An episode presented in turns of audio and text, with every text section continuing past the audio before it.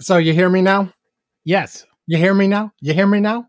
Yes. What my um what, what, what which commercial was that? Which which Uh? Ver- Verizon? can you hear me now? Yeah. I- I- no. No. No, can't hear you at all. Oh, fuck me. oh, God. Um okay. Uh I'm, I'm here. Are you here? Ah, last time I checked. Okay, what do we want to talk about? Our our our list is very very sparse. I added in more stuff I watched, but I'm only going to do one today. And the other things there was like almost nothing got added to the list. I'm sure there's stuff that didn't get added. Uh, I don't. do, you, do you want to just uh just start uh our back and forth that we normally do and see where it goes? Uh, yeah. Okay. Um let me prepare. I'm looking up one thing. Blah blah blah blah blah blah blah blah blah blah. Okay. Can you hear the thing behind me, by the way? I hear yes. Okay. Well, we'll see how the uh, my automated noise canceling gets rid of it. Alex is 3D printing something. I don't want to stop it in the middle. We'll see. Ah, okay. it gets removed, it gets removed. If it doesn't, oh well. Okay. Ba, ba, ba,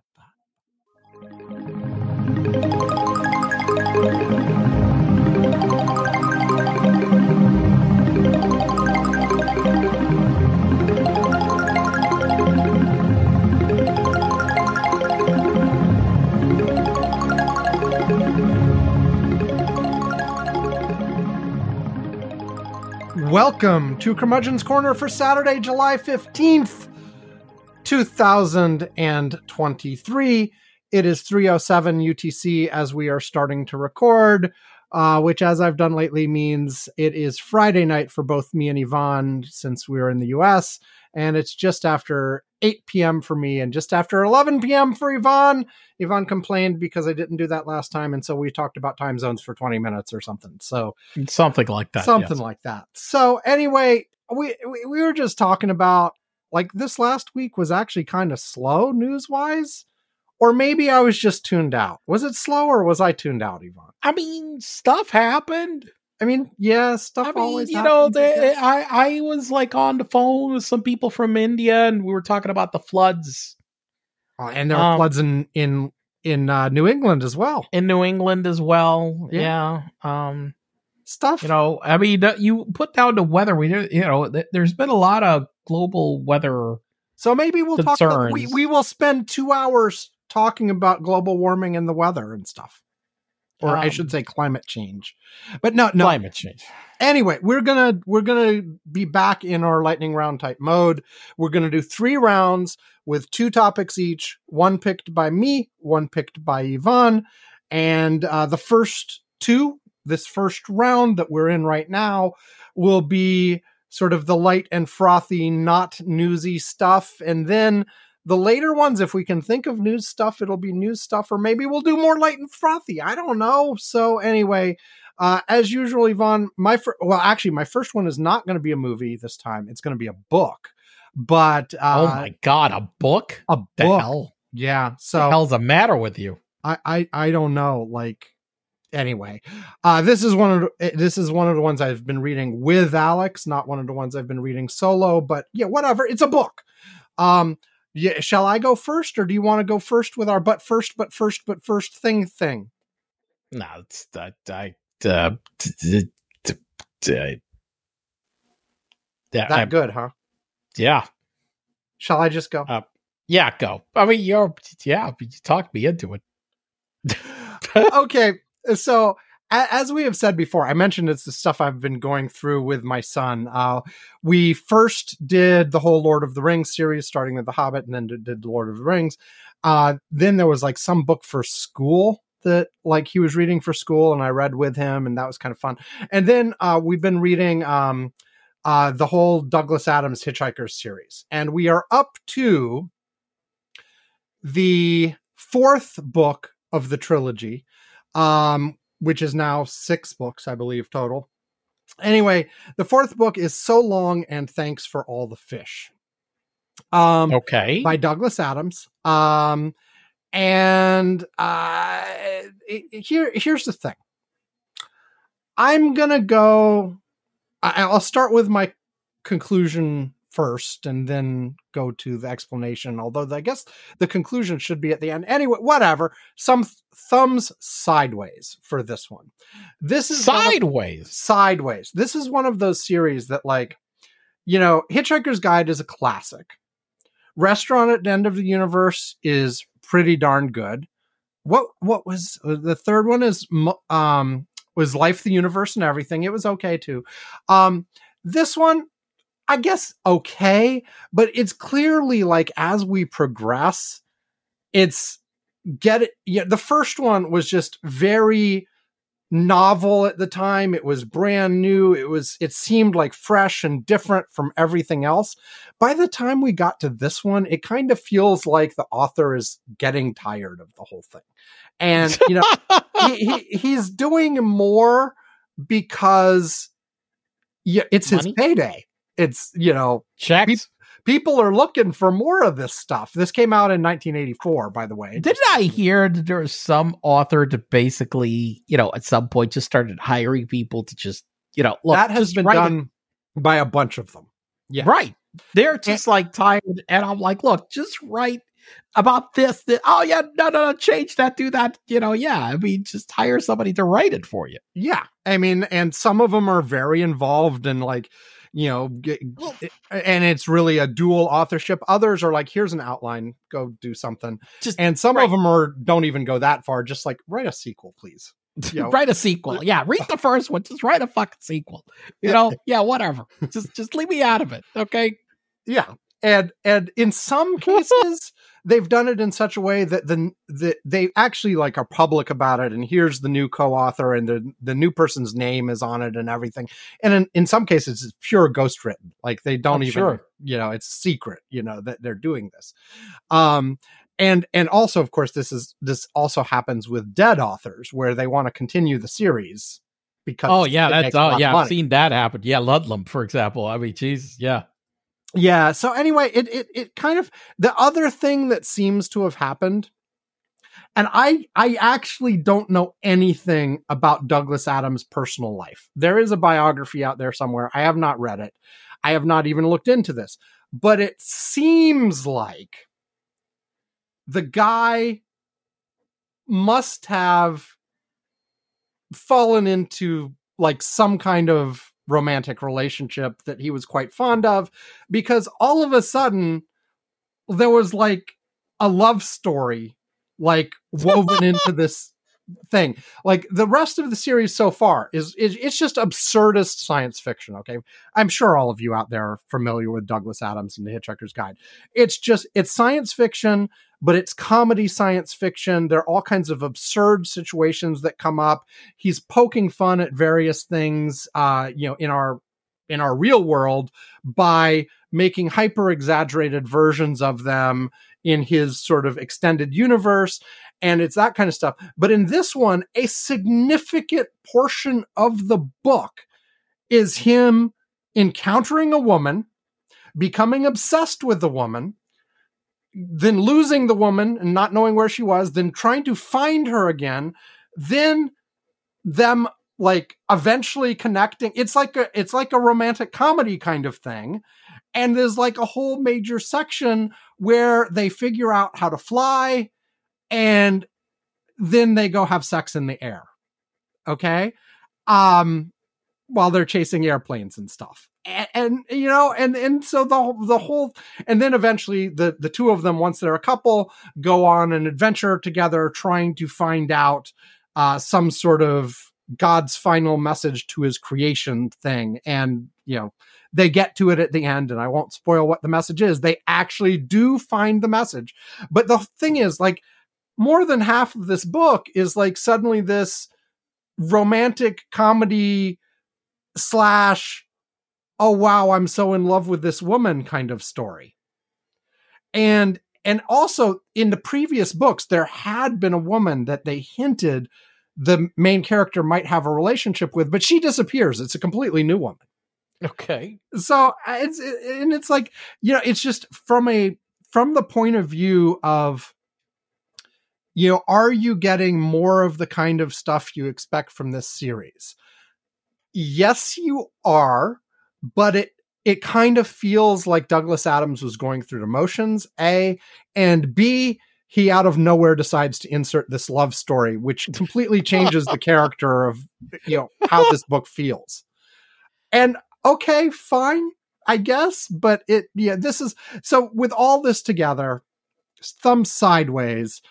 Uh, you know, the, the, I think I gave all three of the previous ones thumbs up. Uh, I might have done thumbs up, thumbs up, some thumb sideways. Some, I don't remember for sure. This is definitely one of those series that the further along you go in the series, the quality declines. At, you know, at least so far, I have not. Ludlum, by the way, the board, his books also, yeah. I mean, they started going downhill big time. I remember, you know, reading the last one, and the last one seemed like a complete farce. and I was like, okay, you know, you know, you, you know, I mean, that is you know, the first book is very serious and whatever about the spy and the insomnia and the story, whatever. And the last one seems like it was uh, Blazing Saddles. Hmm. And I'm like, what the hell is this? This is so dumb. Yeah, dumb. I, I, am looking at the Wikipedia page, and even it like says this right up front in the style section. It says this novel has a very different tone from the previous books in the series. It is a romance and also moves around in time more erratically than it is pre- than its predecessors. Um, oh, oh, oh, oh here, let's see. Uh, it is set largely on Earth. Arthur only returns to outer space in the final chapters. The different tone also reflects the rushed nature of the writing. Adam's editor, uh, Sonny Mehta, moved in with him to ensure that the book met its deadline, which had been repeatedly extended. Uh, as a result, Adams later stated that he was not entirely happy with the book, which includes several jarring authorial intrusions, which his biographer Neil Gaiman described as patronizing and unfair. nice. Um, yeah, so th- there's more here, but uh, yeah, so th- that that's that's that's where I am in that thumb sideways.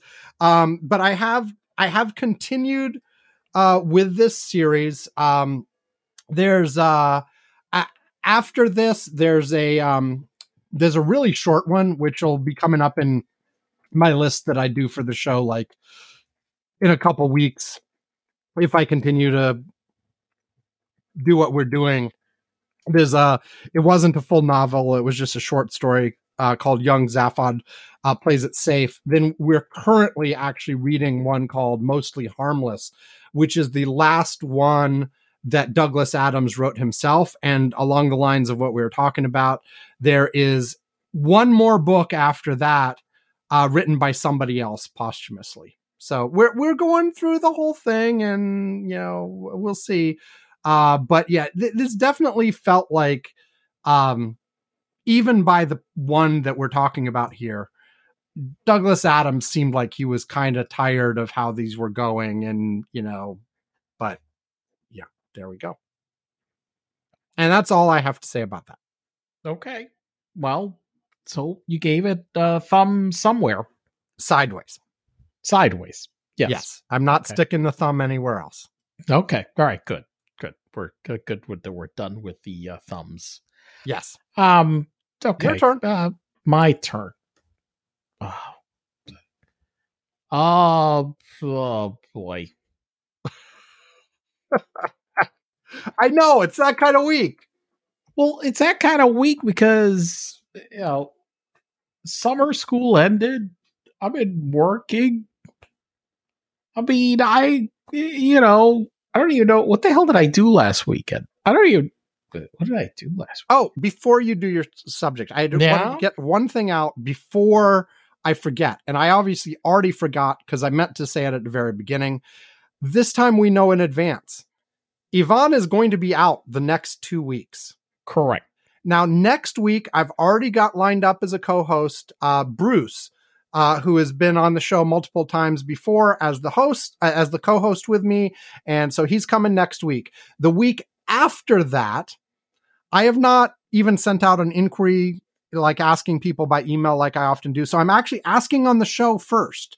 If anybody out there, you know, has has an interest in put, potentially Putin, Put, I was like in- Putin. I'm Yeah, like, it- what is it- an interest in Putin? yes, yes. If any, if anybody has an interest in Putin, no. If anybody wants to co-host, who's out there and is interested, uh, send a line to feedback at curmudgeons-corner.com. Uh, and this is uh, for the week of. Let me pull out my calendar. Uh, the week of the 23rd to 29th, but we would usually do the recording either in the evening of the 27th or the 28th US time, but there might be some flexibility uh, if you if somebody out there wants to do it but can't do any other time. Now, I want to put right out front if you contact me and I don't already know you from having spoken to you and had in- interactions with you previously, you might not get on this time. We want to talk a little bit and blah blah blah. If you're just out of the blue, I've never heard from you before. Uh, you're probably not going to get on right away. Uh, but I would still want to talk to you and put you on the You'll list. be on the queue. You'll be in the queue as potentially. But if you are anybody who's been a longtime listener, a particular participant in our Slack, or otherwise know us and like the show and have been you know around, uh, drop me a line and I will probably send out my normal email to the list of people I send an email about out about this kind of stuff. Um, you know, once we get to that week. But anyway, that that's it. So Ivan's going to be out for two weeks, and uh, we got Bruce next week, and then unknown the week after that. Very exciting. Okay, now Ivan, now it is really your time to shine.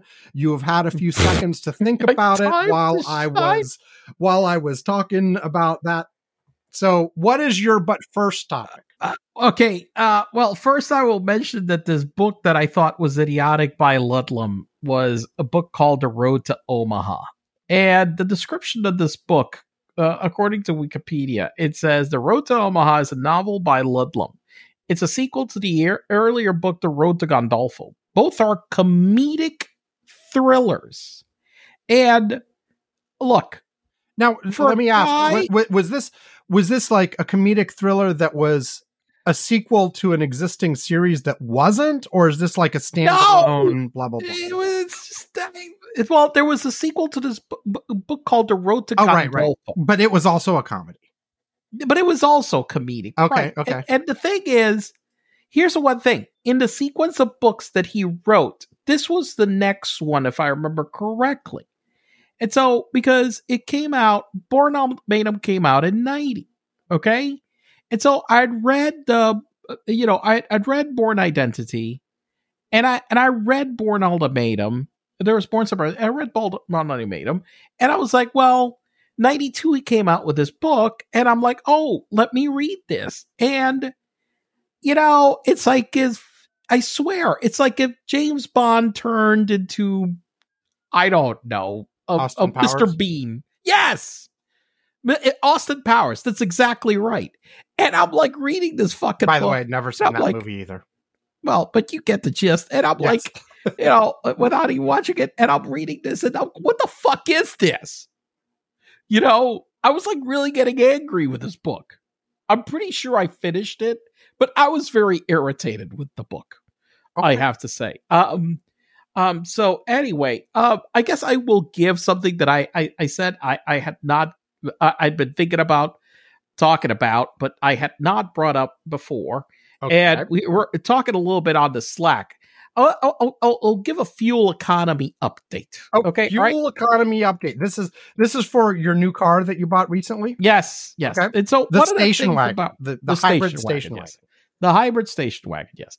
So what the one thing uh, about uh, uh, about the about it is that I expected a substantial increase in my fuel economy because the the, the car had about d- double the original electric uh range. Okay, Um, compared to your previous car, you mean?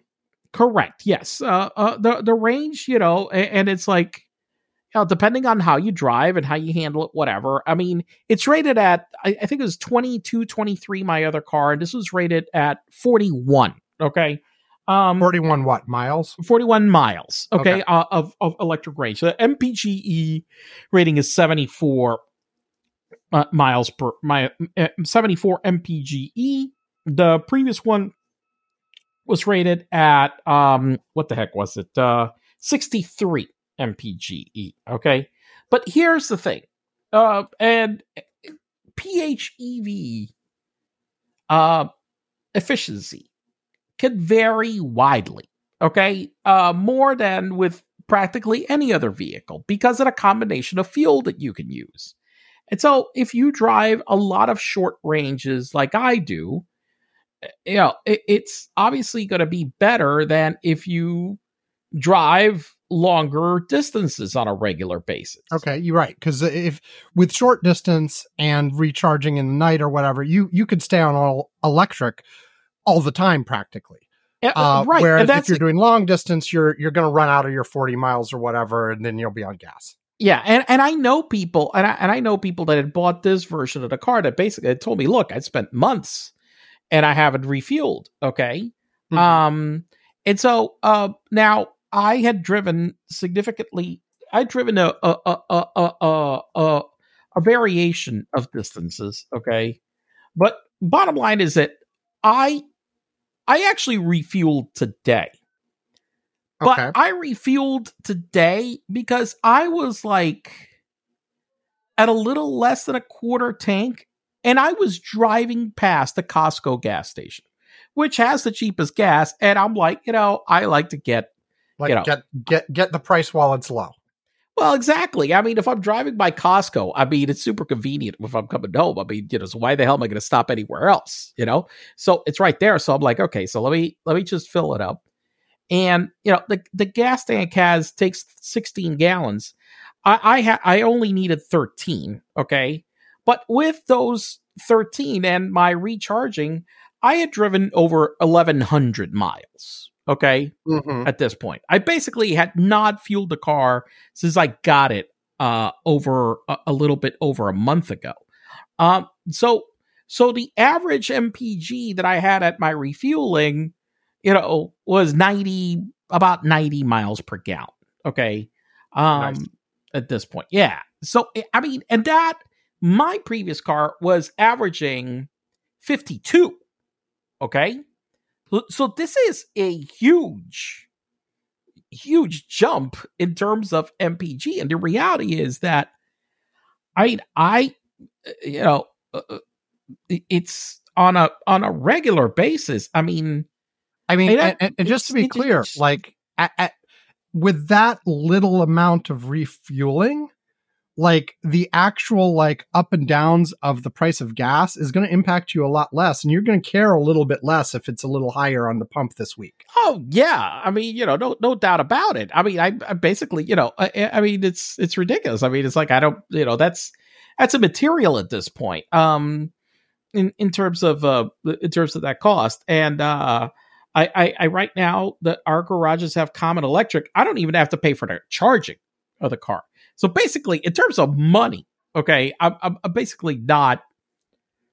I, I, I, I'm, putting in very little money for fuel, like right now, um, uh, uh, uh, uh, uh, at this point. Um, so that's great. But I, the, but the thing is, it's like I mentioned, it's one of these things that with a, with a range like around that 40 50 i, I think you know I, I really think that yeah for most people i would say that 60 miles 50 60 you know 40 to 60 miles is more than enough for their day Right. um and so Yeah. It, it, it- on, on a regular day to day basis, assuming you're not going on a road trip or anything like that. Exactly. Um, so that's been working out perfect. Um, you know, in terms of fuel economy, the other thing is that they they had changed the electric motors uh on the on the car, so the car is under electric before. My car was, it, I mean, it moved, but it it was slow.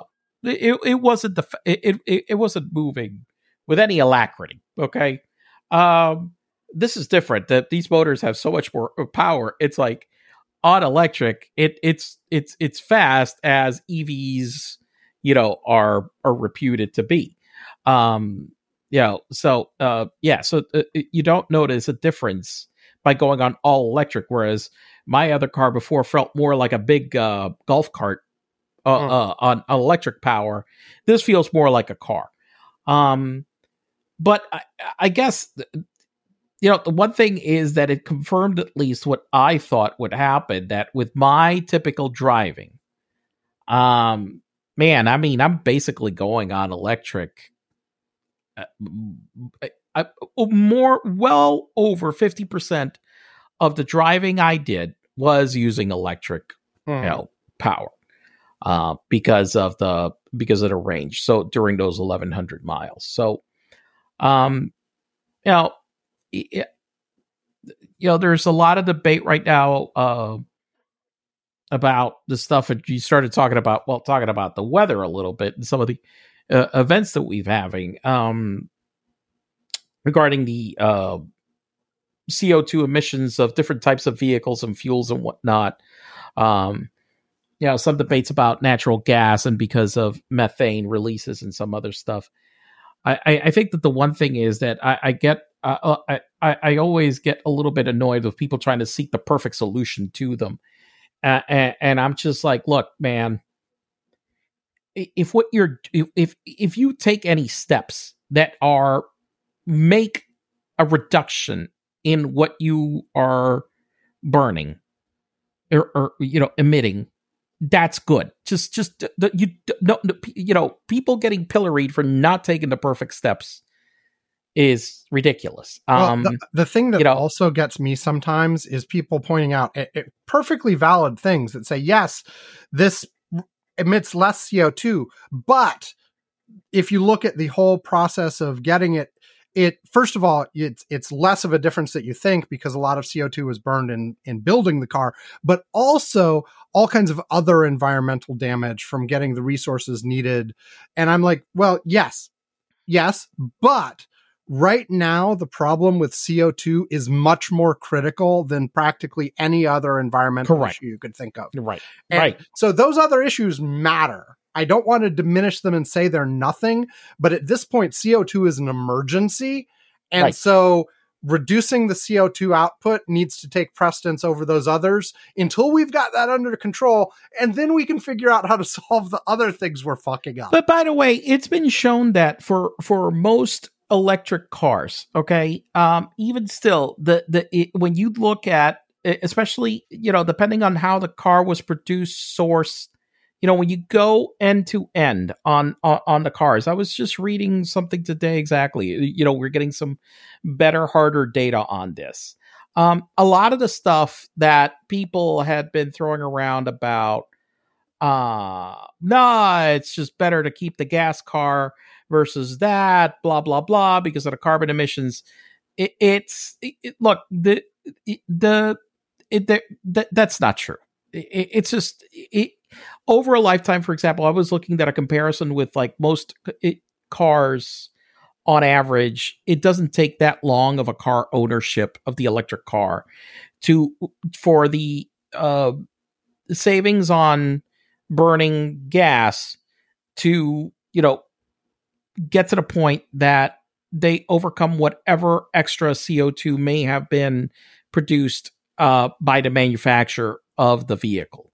Um, and it does vary a lot depending on the source of um, electricity and uh, and, and, also the, the size of the car and, and the size of the car and the efficiency of of the vehicle but the reality is that that that has been uh i mean most of the people yelling about that saying oh that electric car is more polluting than the uh, it, they're lying it, it's just it, it's it, it's it's it's in certain it's it's in very few cases. Um, it's just not. Um, and and actually, I found the article. Look, basically enough like normally.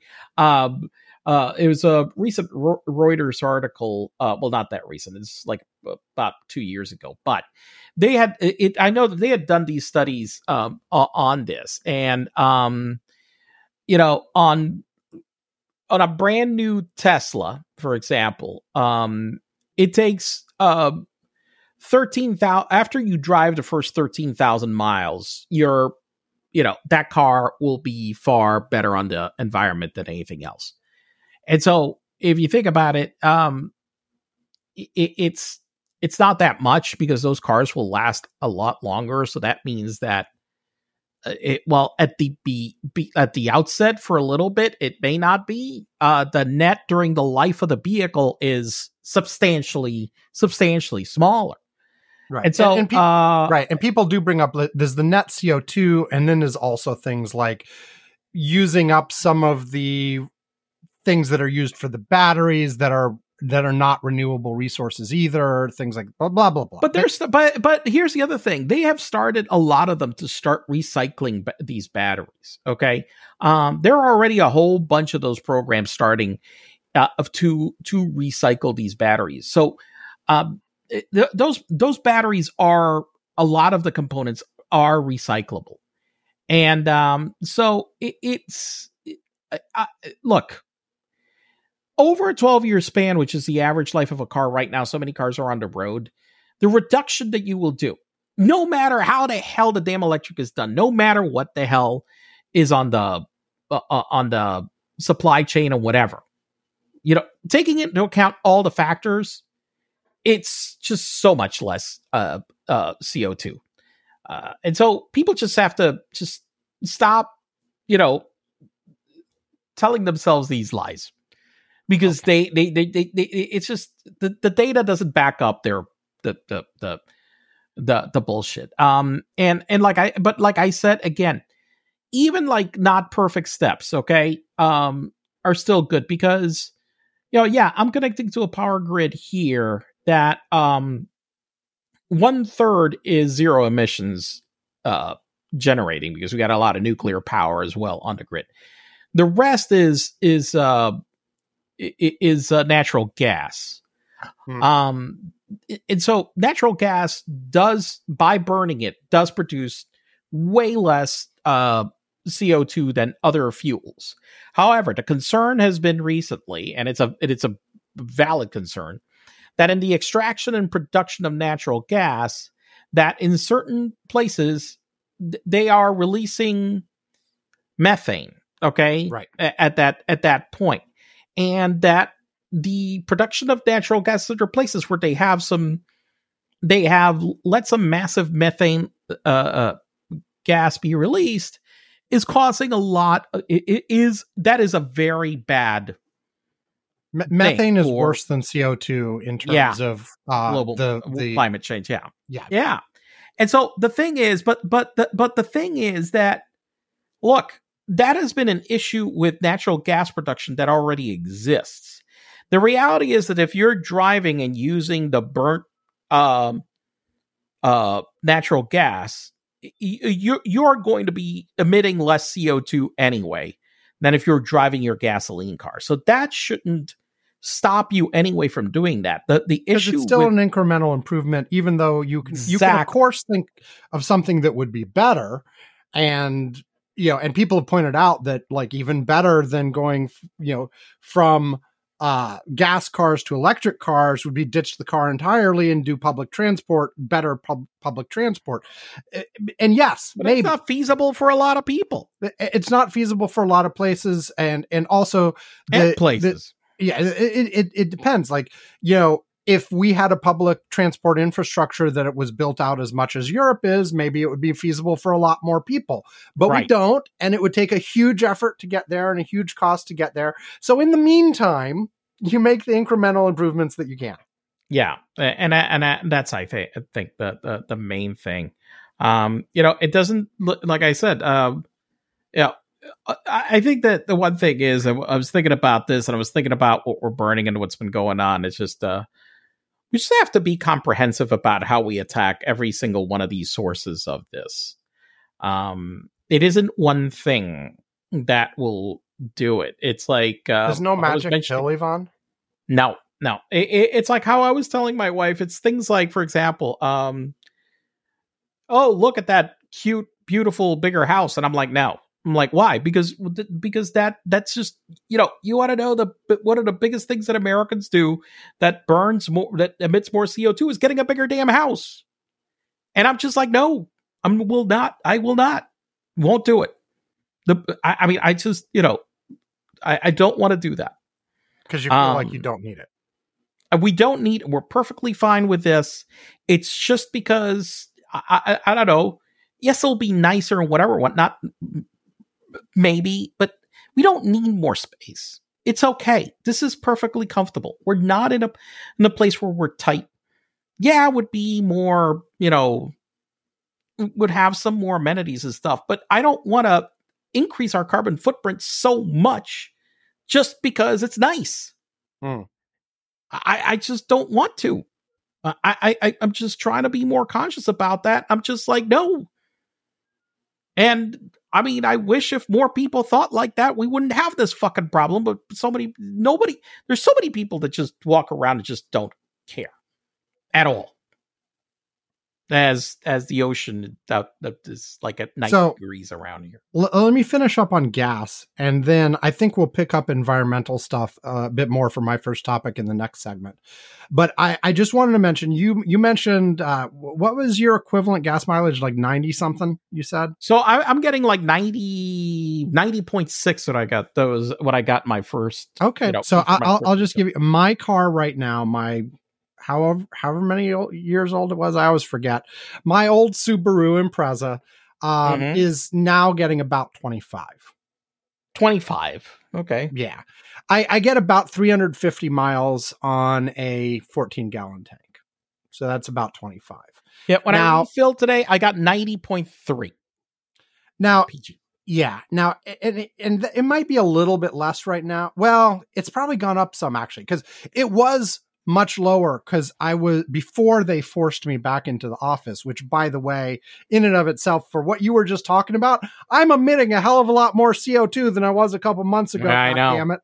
Yeah, Um, but uh, yeah, no. Before that, almost like my driving was literally back and forth to my son's school. Like oh God. miles. So yeah, I mean that's uh, It was like yeah, so nothing. that that the gas yes, but the gas mileage was out- was probably, probably shit horrible. because Yeah. because it was it was all low speed stop and go stop signs stop lights things like that and, and like maybe maybe to fast food or grocery store but it was all local short hops. There was no long-term driving at all or it was very rare.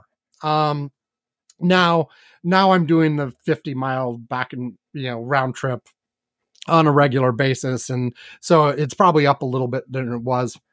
I think the 350 is probably more like what it is right now.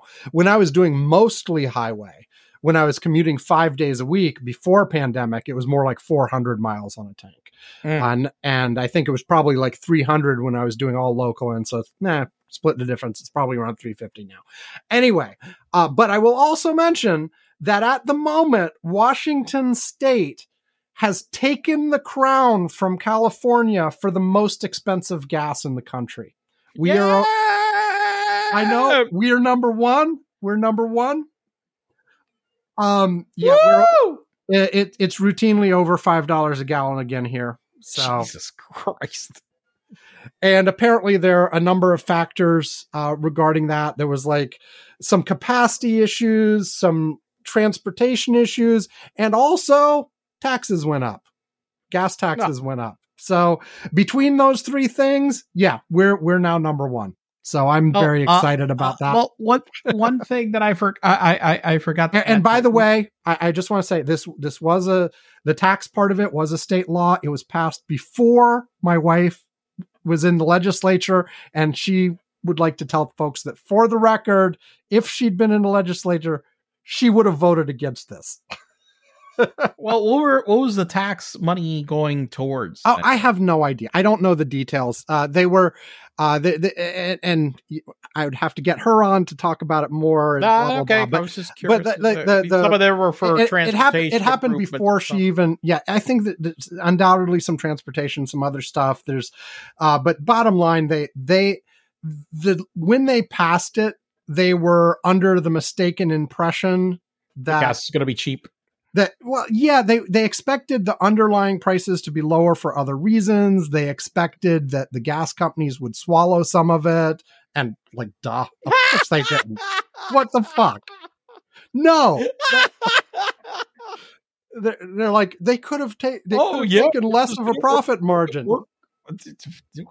I'm like have you ever met a company Look, I, You I like I had to explain to somebody that wanted basically is wanted to give me stuff free. I'm like, look, I'm sorry, but we're not a nonprofit organization. basically, just you know, I mean, give me a break. yeah anyway You know, so uh, anyway, I was going to mention also that our electric car charging stations have been. I, I'd set up an electric car charging station here at, at the condo to allow people that don't have a garage like myself to be able to charge. Aside from the fact that my my, my charger, you know, because I'm on a 110 there, is relative is pretty slow. slow. Yeah. Um, but but this are you going to upgrade it I don't, man. The, the, the public charger that we have here is so close. I don't need to. Uh, if I need a full, uh, usually like uh, I could get a uh, the the charge I need like overnight on the Right. 110.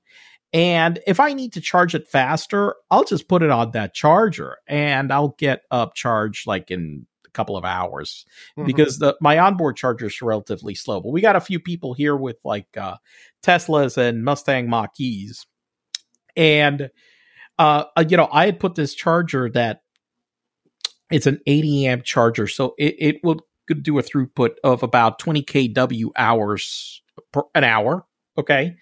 Uh, and most of the public chargers that you see out there that are not like uh, superchargers, they output like six or seven. So uh, they plugged into this one and they were like, "Whoa, this thing's fast!" you know, it's like compared to most of the chargers. So so they've been able to. Uh, I, mean, there was a guy with a Tesla. He just plugged in the other day, and he have uh in two and a half hours he was able to. He was a little less than half, and he was able to basically get to full in less than three hours plugged in. So it's there. So it's working really well. And these only don't don't even have the fastest onboard chargers, like because these are Model Ys that they have, and so that will go like uh 12 kW an hour, something like that. Um, if you got a car with a faster charger, say like a Lucid or a Model S Tesla, they'll charge at 20 kW an hour. I mean, they could charge. I mean, that charger there could charge that car up uh, one of those full in about five hours. Okay, um, from zero. So that's compared to most home chargers, uh, you know, or or like non fast charging stations that they're they're pretty quick. So people are happy with that. And I have on the agenda that for next year, in order to make that totally sustainable, uh, after I finish this construction project, I am going to get the damn clubhouse solar. I'll, I am going to install a full solar system. So therefore, those uh, plugs will provide will be powered entirely by by renewable energy. And so, uh, so that's my yeah, congratulations. thank you. So that's well, the not, project. not that you haven't done it. Not- you haven't done it yet, but you, well, I, I, guess put the car congratulations well, on planning it. Well, I got well, I got the car charging stations first. I know, but I, I was, first clap- step. I was but, clapping but- for the but- solar, and that, yeah, not- the solar, yeah, but but it's on the it's it's on the happen. list. We're gonna get it's on the list. I, I figured out a way. I think that we can finance it and get it done, and I'm just gonna have it so that way the people that will charge cars here will be using 100 percent renewable energy. So So, so that's fine. okay. So, uh, one more thing I forgot, like logistically, I mentioned that you're out the next two weeks. The other thing I wanted to mention, I, I keep forgetting things, is that I have for the curmudgeons-corner.com website, I have added transcripts. Oh yes, we were So, chatting we- about that online. we, yeah. we talked way back in January. We talked a little bit about podcast transcripts, and uh, uh, our listener Peter had made some posts not explicitly referencing us, uh, but he he had talked about uh, how transcripts were important to him and to lots of people, and it makes it more accessible, and blah blah blah. And I protested and about it being hard and blah blah blah. And, um, the several several things happened since then. The the service that I use for the post processing of these podcasts that does like automatic leveling and removing some background noises and stuff like that. They added inbuilt automated transcripts uh, a, few, a couple months ago, and at first they weren't working all that reliably, but they seem to have worked out the the the chunks, worked out the chunks. No, worked out the glitches. Um, uh, you know, the first couple times I tried it, it would do things like it, it wouldn't tell the difference between me and Ivan, so it would just be one big massive text, or it would the the the the text that was coming out of it was just so garbled it was comical. Uh, anyway, they seem to have worked out most of that. So I have set up a workflow now that I can very easily uh, get the transcript out of that service, drop it onto the website. It gets picked up on the website automatically and included. So if you go to curmudgeons-corner.com and click on a specific episode, then you'll have the general information, the description, the all that kind of stuff at the top, and then an automated transcript below. Uh, so it's not, if you go straight to curmudgeons-corner.com, it's just a list of the five most recent episodes. But if you click on a specific episode, you'll get that. Um, I was, I'm not able to go back throughout our entire history and retroactively do this. It's sort of for the new episodes that are coming out. So from all of the episodes at the moment from June 17th of this year forward, so like the last four or five episodes, uh, I think it's four episodes plus this one. Um, now have the transcript on it. And it's still not perfect. There's still a, a, lot of places where it clearly is confused and is saying something not quite what we said. It has no idea how to spell Ivan's name. It get it spells it in like five or six different ways, none of which are correct. So I'm look I'm looking at one. It one of the ones it does regularly is Y V O N N E. Um, uh, that's a fi- uh, uh, uh, I mean, you know, that's a female. Uh, yeah, uh, yeah. Um, but you know, it's that kind of stuff. It also tends to sometimes like it, it's it it now it does identify everything as Sam or Ivan, but sometimes like right when we switch talking, like if Ivan is talking and then I start talking, it the first few words it has in the part that it says was me might have actually been the last few words Ivan said, which I actually is a little bit confusing to me because I feed it I feed this system separate tracks for the two of us. It's not like we're together and it's using AI to figure out who's who. Uh, I guess maybe it's doing that. We're not using AI. What no, no, I mean, losers are we? Th- this is all freaking AI. It is using AI. It's just it's I I don't think it's trying to use that to separate our voices. It should be using the fact that I'm giving it to it in two different tracks to begin with. But sometimes it gets confused anyway, and something that I say goes to Ivan and uh, blah blah blah. Uh, yeah, but but it's it's it's actually pretty good. You can read these things and know what the fuck we were talking about. When I tried like transcripts, uh, you know, uh, uh, offline back, not just when uh, uh I was complaining about it early this year, saying, ah, but like for years before, every once in a while, I would try to do an automated transcript and see how it came out. And it was always so comically bad that there was just no point. It's like, in order to make it usable, you would have to go in and hand, hand edit and fix it. Now at this point, it's passable. Yeah, it fucks up every once in a while, but you can tell what we were talking about pretty good. Um, and so yeah, it's there now. I, I spent a little bit of time sort of hacking it so that I could just drop the file that this system produces, just transfer that file to my web server, and then it interprets that and reformats it to the way I wanted. And, and it, I, I, did this last weekend. It didn't, it took me like a couple hours, maybe two, three hours to get it to do exactly the, what I wanted it to do. And I was quite happy with it. So anyway, for those of you who like transcripts, you can now read our fucking podcasts if you wish to. okay. Now read us like a book.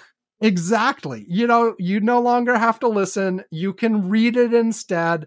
Um, it is it, it, it is strange. I have not made it through reading an entire one. I have skimmed because, you know, our podcasts really are meant to be listened to. Listened to. Uh, and, you know, and you can, the swearing stands out in a different way written than it does auditorially as well.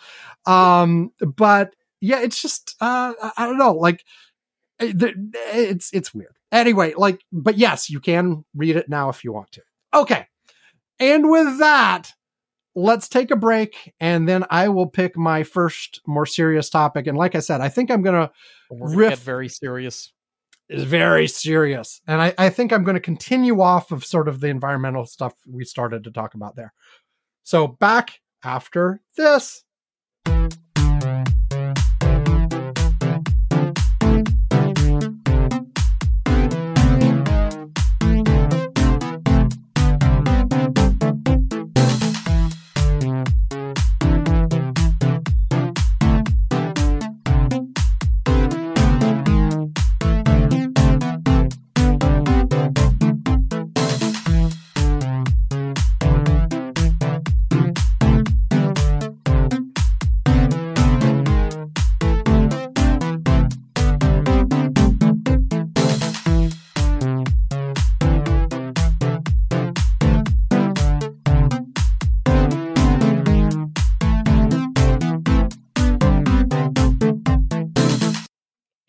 That's that.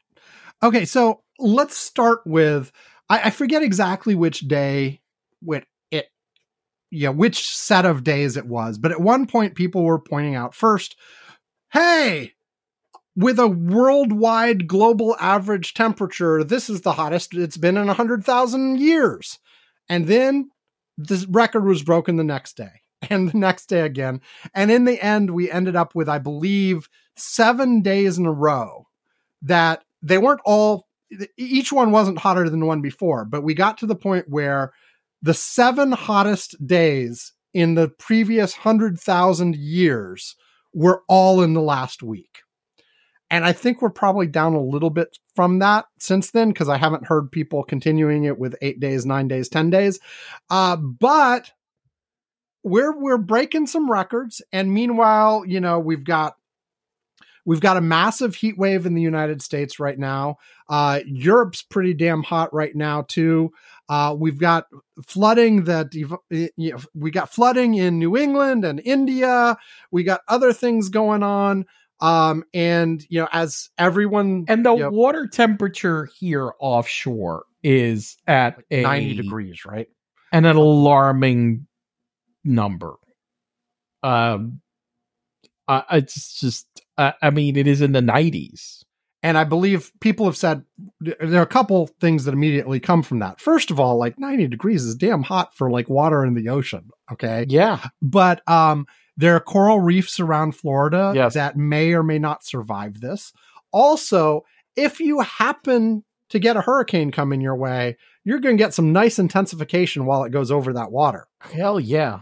Now, you know? it is it, it, it is for whatever reason the the water that is closest to the coast. Um, mm-hmm.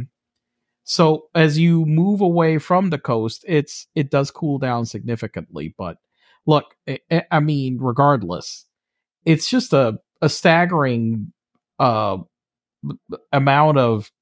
I mean, the the temperature is just it's just a staggering number. I just never seen it that like that. Um, and I, I, I just found it scary.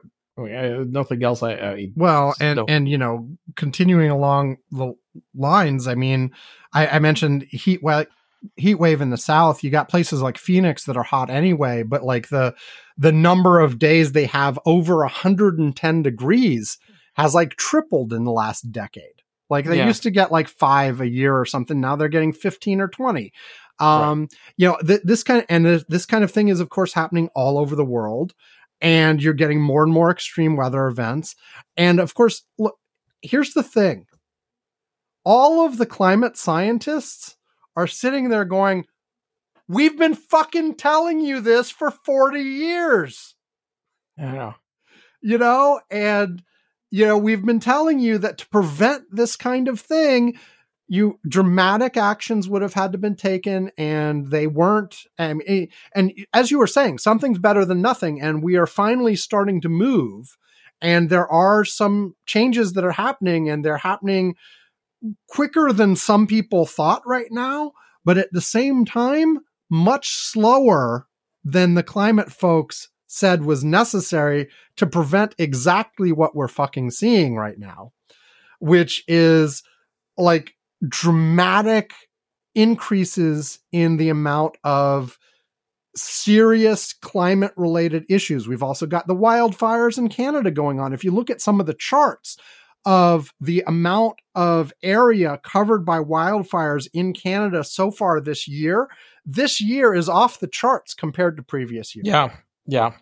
Yeah. You know, and that, and you have and the whole east coast of the United States is feeling it because of that because the smoke comes over there. It, even Europe is getting some of that smoke. Um, you know, and so we got all this coming on and you know, and it's to get a lot it's to get worse and it's to get worse for decades before it starts getting better. Now I did hear Dr. Mann, who's one of the big climate scientists, he's one he's the one who first did the hockey stick graph, the famous hockey stick graph. What he has said is one good note about this is that they used to think like 10, 20 years ago, they used to think that even if you cut all carbon emissions to zero overnight, the globe would still continue to warm for like another 100 to 200 years after you stopped. Um, and he says now that is, they don't believe that's as true. They found additional mechanisms that can be used that basically say the earth will respond and stop heating much faster than we used to think it would mm. after we stop creating the problem. We still have to stop creating the problem.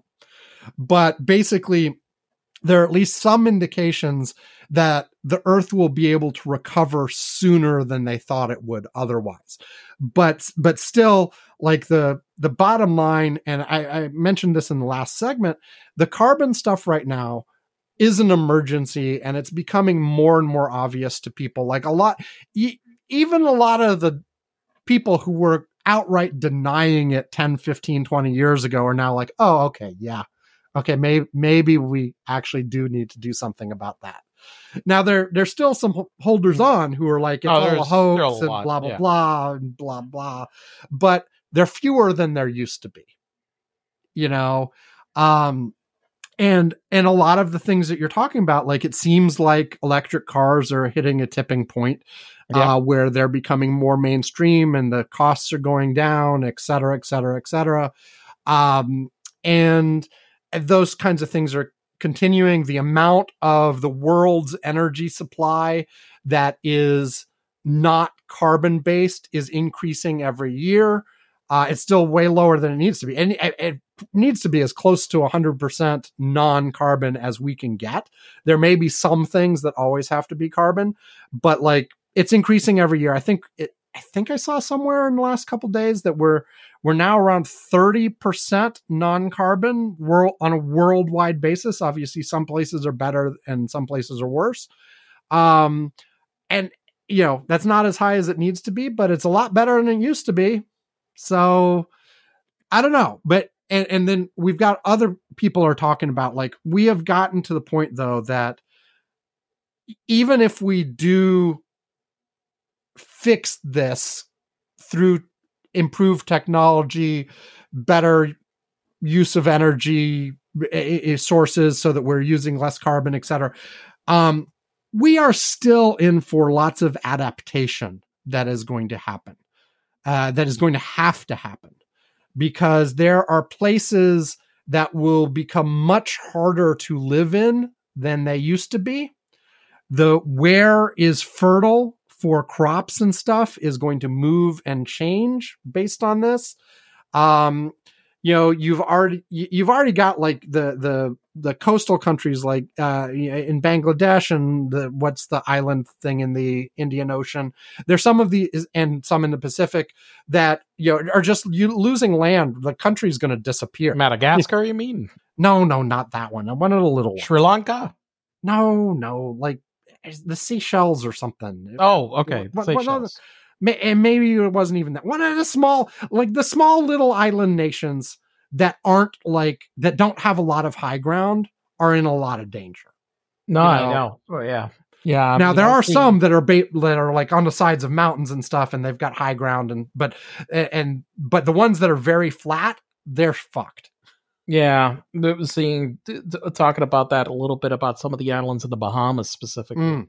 Yeah. um, where some of the recent hurricanes that hit, um, the the surge because they are so flat, it's it's almost that there is no place to really uh, escape on some of those islands uh, versus like volcanic islands and the the others that, that come out that have a lot of high ground, and that's a that, that's a much different story.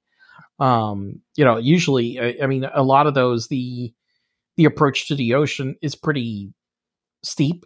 Okay, Mhm. you know, in, in most cases, so therefore, it's like you, you- they make you know some coastal areas will you, you know get affected, but not you know the bulk of of an island. Not that it doesn't have effects, you know, regardless, but it's not the it's not the same.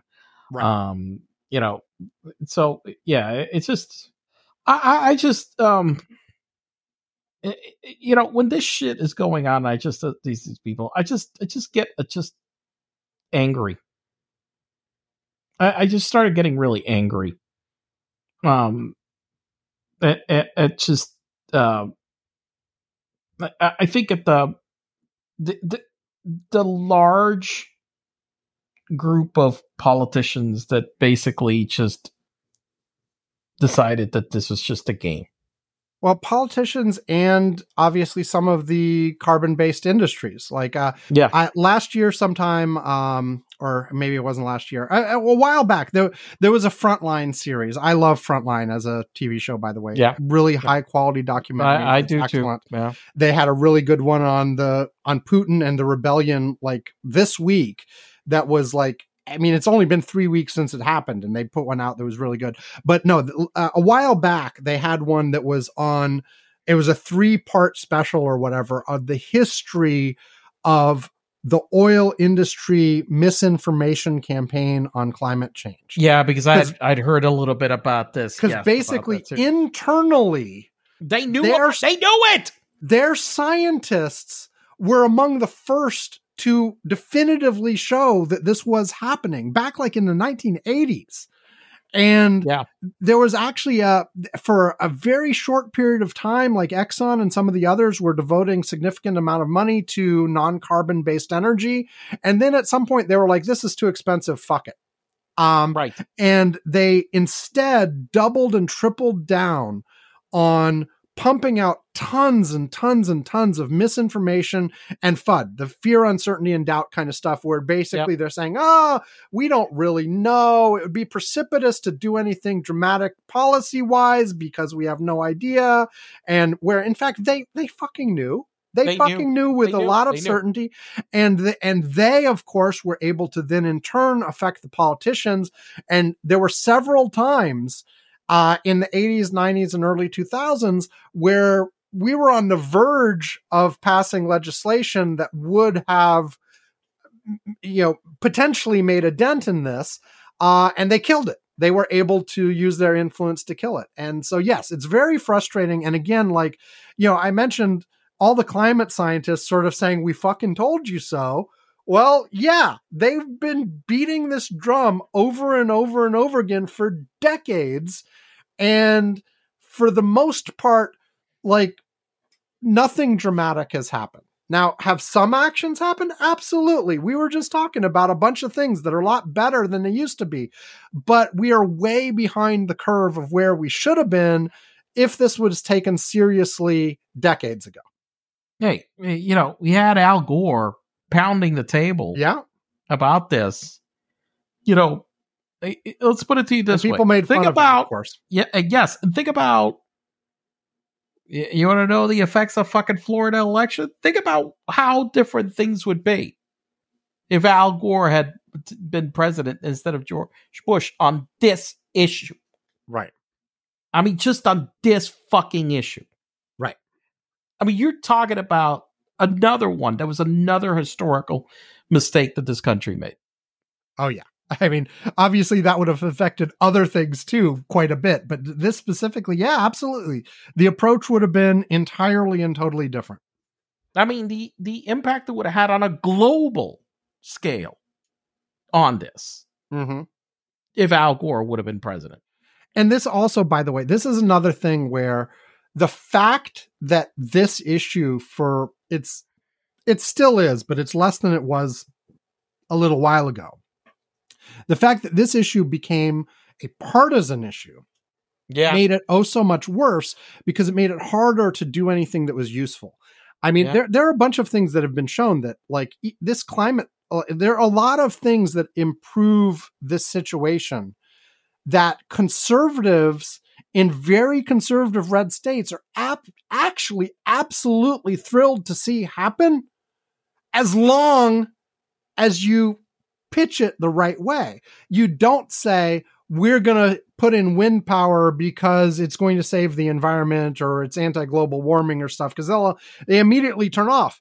But if you're like, hey, we can install this thing and your electric prices will drop in half, then they're like, Right. "Ooh, yeah, that's Ooh, awesome Yeah, yeah. Right. You know it, it's just a matter of how you pitch it and what you emphasize as the cost benefit Well, analysis look what I'm. Well, listen. I don't know. Maybe that's the thing about this. Look, I'm. I I got seventy five hundred dollar tax credit, and I am basically spending, you know, like what thirty dollars a month on gas, mm-hmm. driving a, over a thousand miles.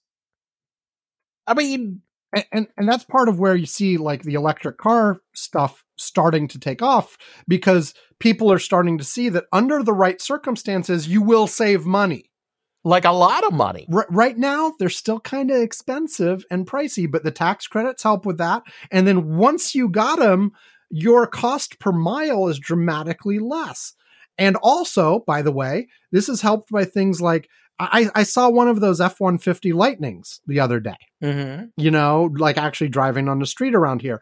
And that's the kind of thing too, where, you know, you put out like the Tesla and it's like a geek car. It's like, you know, now, Yeah. well, n- now Elon is like, he's got his whole MAGA reputation going now. But like back then, like that was the thing the liberal, liberal hippie freaks wanted to drive Right.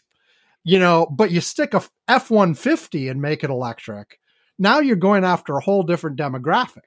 Yes. And if you make it cool for them and you talk about the power the thing has and how fast it accelerates and its its torque and how much it can pull and blah blah blah, you know, the fact that it's electric is like an extra cool thing whatever. They're but it's a it's it's a it's a truck. It's the truck they want. It's familiar. It looks Yeah. roughly the same as the old trucks and you know, it's not like some weird funky modern design. It's a fucking pickup truck. You know? Y- yep. Yes, it is. They they do make the headlights look a little bit different, and the tail lights. They they do a few little things, It- They- it- it, it does but- look a little bit different, but yeah. But but, for the most part, it looks like an F one fifty. Yeah. Yeah. you know, and uh, and, it- they're coming out with uh you know the Chevy with a Silverado, which is their pickup truck. They're coming out with one too, like pretty soon. Also, that's and by the way, just by comparison, I I've been seeing a lot of these Rivian trucks around. yeah, too. yeah. The Rivians are cool. Yeah, I've seen. yeah, but but they look distinctly different. They they you know they, they're going after a different group of people. I think. But I tell you what, those are pretty cool. Okay, they're Rivians, and they're they're they're pretty well made. Yes. Yeah. So anyway, but the, the point is like you can get people to adopt behaviors that are going to help by pitching it the right way. And we found this out in the pandemic too, by the way.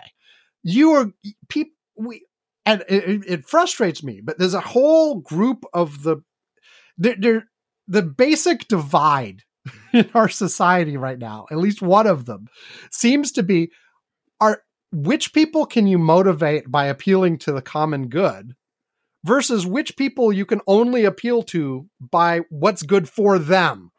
Mm.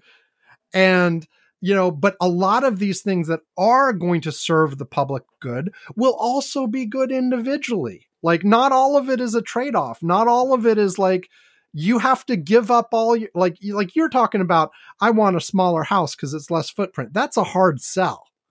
But I know. but I pick a So that, I that pick a so car I go into the camp. Uh, how do you describe the ones that will do the stuff for the uh, other common yeah, good.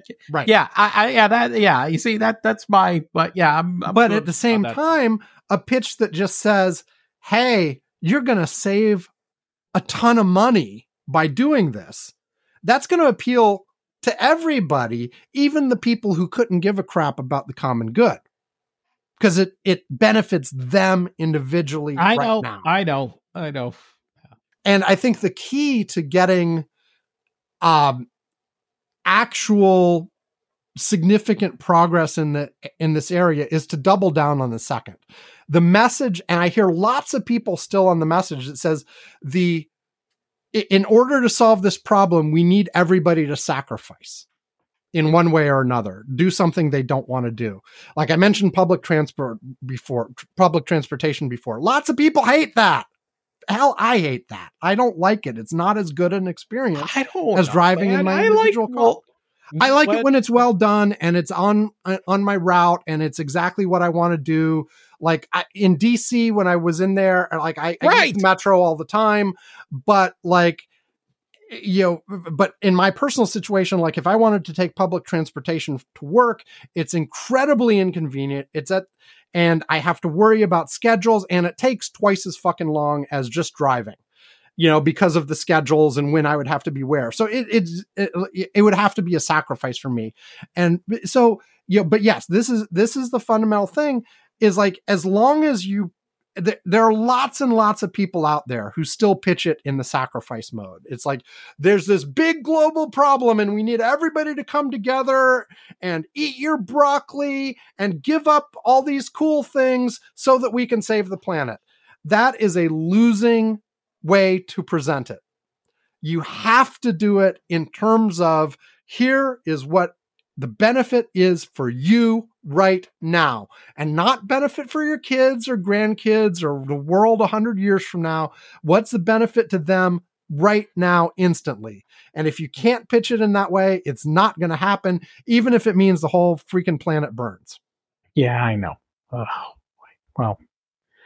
Okay, so we have to sell it, but we have to pitch it right. Yes. Ah, all Okay. right.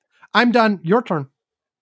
Uh, wait, do, are we taking? Oh, oh, oh We're taking no, turns. don't- okay. Um. All right. So, um, did you hear about this? Um, Burger King all cheese burger.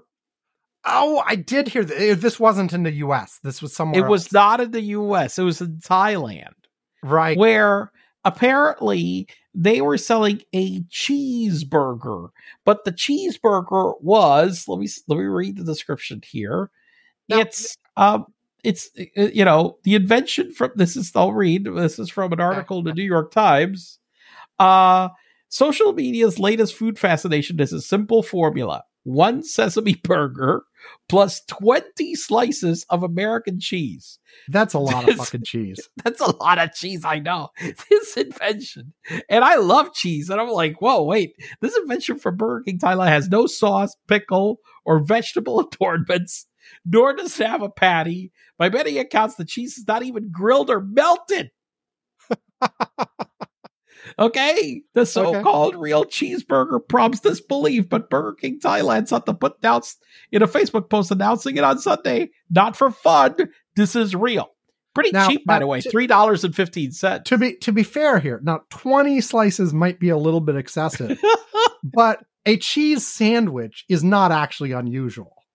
No, no. I mean, I love. I listen. sandwich. I listen. I I will. Okay, right now for breakfast, I basically I I will eat cheese sandwiches every morning. Okay, let's be clear, cheese. Now, do but you I have butter on it. cheese or just straight up like like they were saying not Look, cheese? here, here's I've here- done both. Here's my here's my formula. Okay, Yeah. all right for the morning. All right, I'll put the I'll put the bread in the toaster. Okay, Okay. um, and then I'll take the bread out of the toaster, and then I'll I'll apply the butter and the cheese, and then I will briefly microwave that for fifteen to twenty seconds to melt the butter and the cheese. And, and you, well, you'd be thinking, why don't I just put it in the oven? What happens is my wife was complaining that when I did that, it would melt in the oven and then it would fall down on the bottom and it would burn. It would make a mess. Mhm. She was right. And so, therefore, in order to avoid the mess, this is why I have my two-step preparation process for for for breakfast, uh, and so that's what I will eat. So, therefore, look, it is appealing to me to have a- this kind of a cheeseburger, but look, it's not melted. I mean, this is Well, like, look, okay, I've- I've had- I've had- American cheese. Now, just, just to be po- clear, like you you described a grilled cheese sandwich essentially, um, you know, but a, a straight up cheese sandwich, bread, a couple slices of cheese, another slice of bread, not cooked, not anything, just slices straight out Yeah. of the package. I mean, I've had it like that too, and I've liked it. I guess. yeah, it's fine. It's fine. I mean, But I- that's twenty slices of cheese. You're having twenty is a little excessive. I mean, I that's. I mean, that's a. I mean, try Like, to bite. Like I would do that. I would do that with like two or three slices. Right. Right. Not not 20 is a little excessive. Now, I also I have been known to just eat cheese slices straight up. I, I and- have to. I, and I some sometimes I'll eat 5 or 6 of those in a sitting. Like No, no, no. I've done that. But, but not I get 20. But not, not twenty. Right. 20 I- I mean, I- that, that's like an entire pack of Kraft singles. Yes. yes. Basically, just as what. That's why I think the price. I mean, for three dollars and fifteen cents, it's pretty Yeah. good.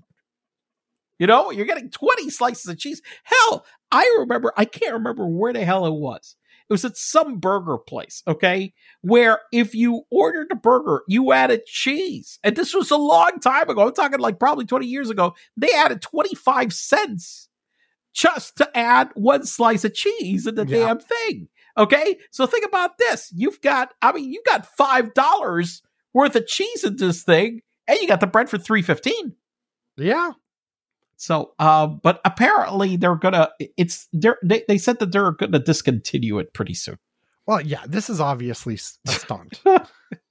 Well, it got our attention. I mean, it's in fucking Thailand, and we're talking about it all the now, way over here. Ivan, I think the company said, "Damn it, damn it." The company said in an email that the sandwich will not be featured in the United States nor elsewhere. Well, Ivan, here's the thing. I think you now must have a mission.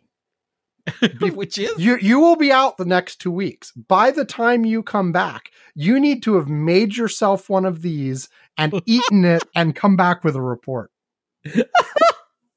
I will assess the feasibility of doing that. Okay, yes. All right, I'll I'll I'll I'll I'll, I'll, see. Now, you know, one of these things that this this reminds me. Um, I I And, I and watch the carbon footprint of that damn cheese. Oh boy, yeah. well, well, that's another problem. But anyway, uh, I I was recalling.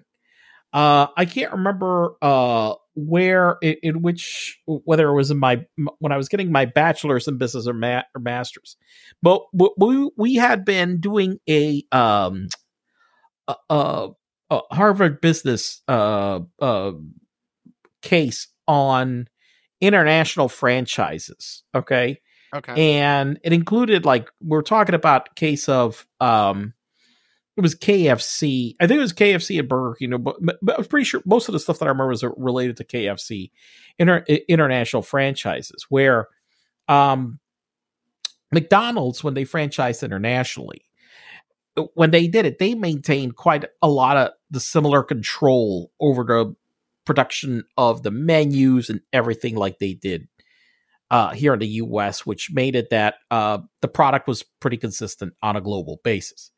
But that some some others did not, and I still remember the case where in KFC there were some countries that they had franchised KFC, they weren't even selling chicken.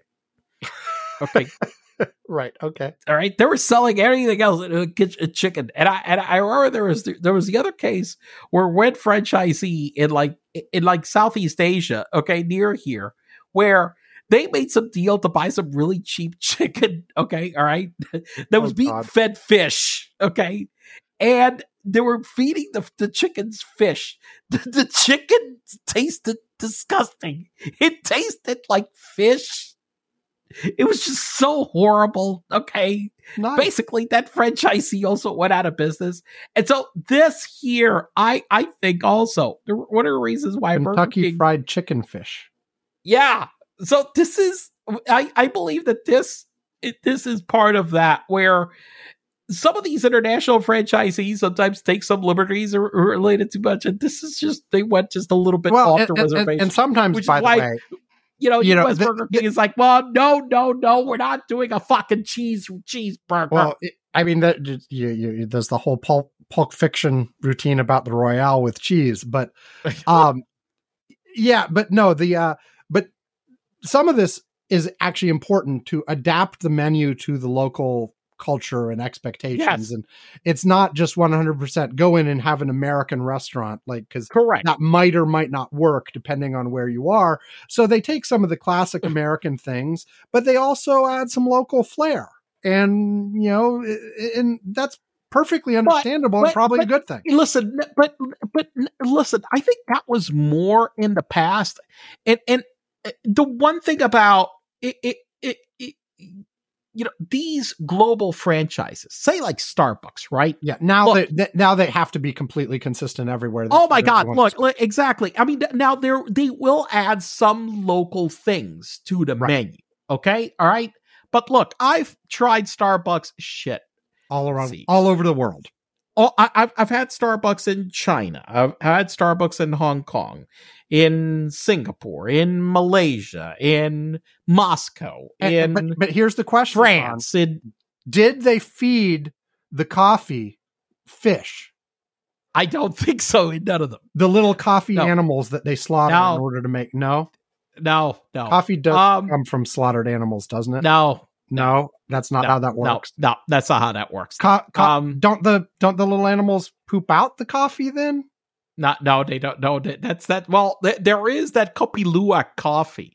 Where apparently the monkeys like will will like uh Digest eat pre- them dig- the digest and then you get them when they when they poop them. Yes, they will Yeah. do that. well there you go no no anyway yeah i'm, I'm obviously But that's that, but that's like about a hundred dollars a cup of coffee. oh yeah i'm sure that's worth it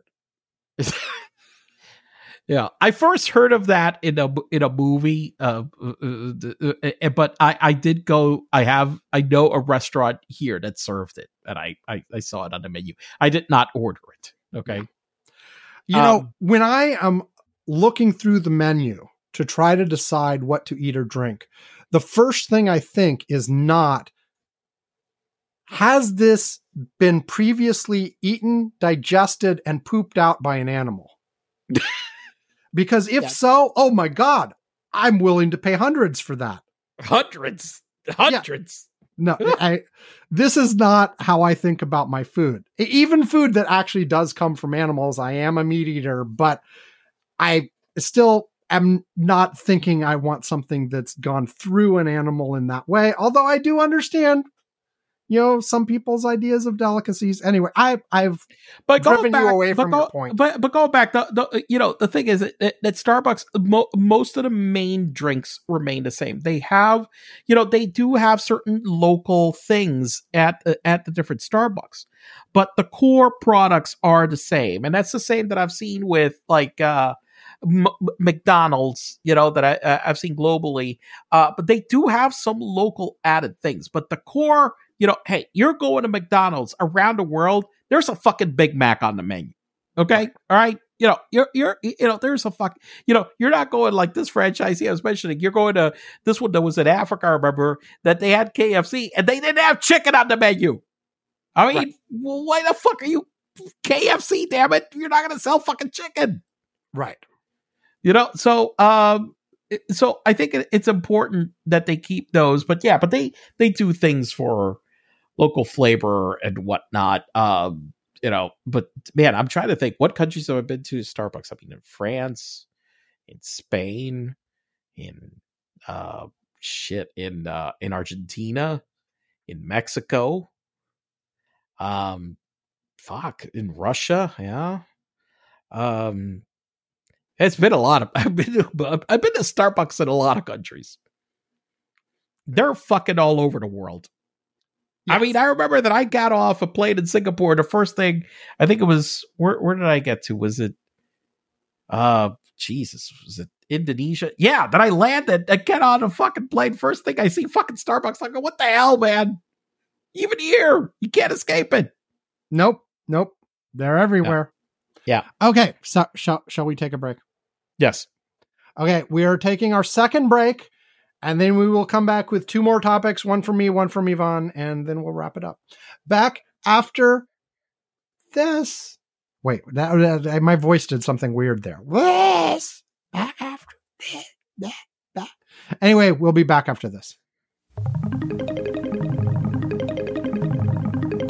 No, no, it's not the beginning of the show again. We're just taking a little time to credit the artist responsible for the music we use at the beginning and end of the show. What you are listening to right now is The O of Pleasure by Ray Lynch.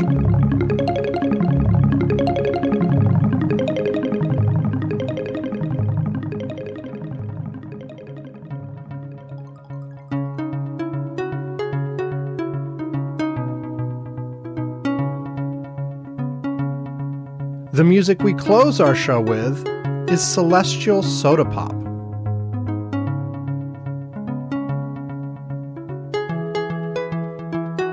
Both of these songs are from Deep Breakfast. Now platinum, Deep Breakfast was the first independently released album ever to be certified gold by the RIAA. Ray Lynch's other albums are The Sky of Mind.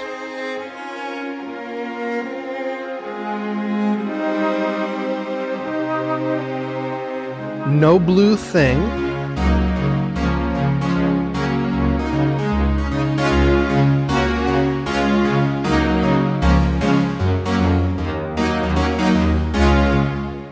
Nothing above my shoulders but the evening.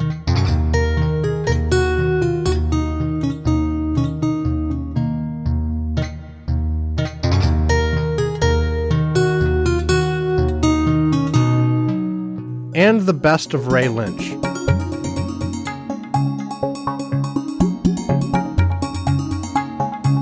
You can check out Ray Lynch or buy his music at raylynch.com, iTunes, Amazon, or anywhere you usually find music. Okay, we are back, and it's my turn, and I just want to pick up on a topic. It's your turn to see what you can see. Beautiful, beautiful. I, I, I am touched. It's your- your turn. you know, I, I you should put that on Spotify. I'm sure a lot of people would stream that. Hey, they pay for fucking white noise. Why the hell would they pay for that shit? exactly. Okay. Um anyway, I wanted to pick up on something uh you know uh, uh, the the Putin Prigozhin meeting and just following up on that whole situation cuz just when we thought like oh okay, like there was this thing and then kill him.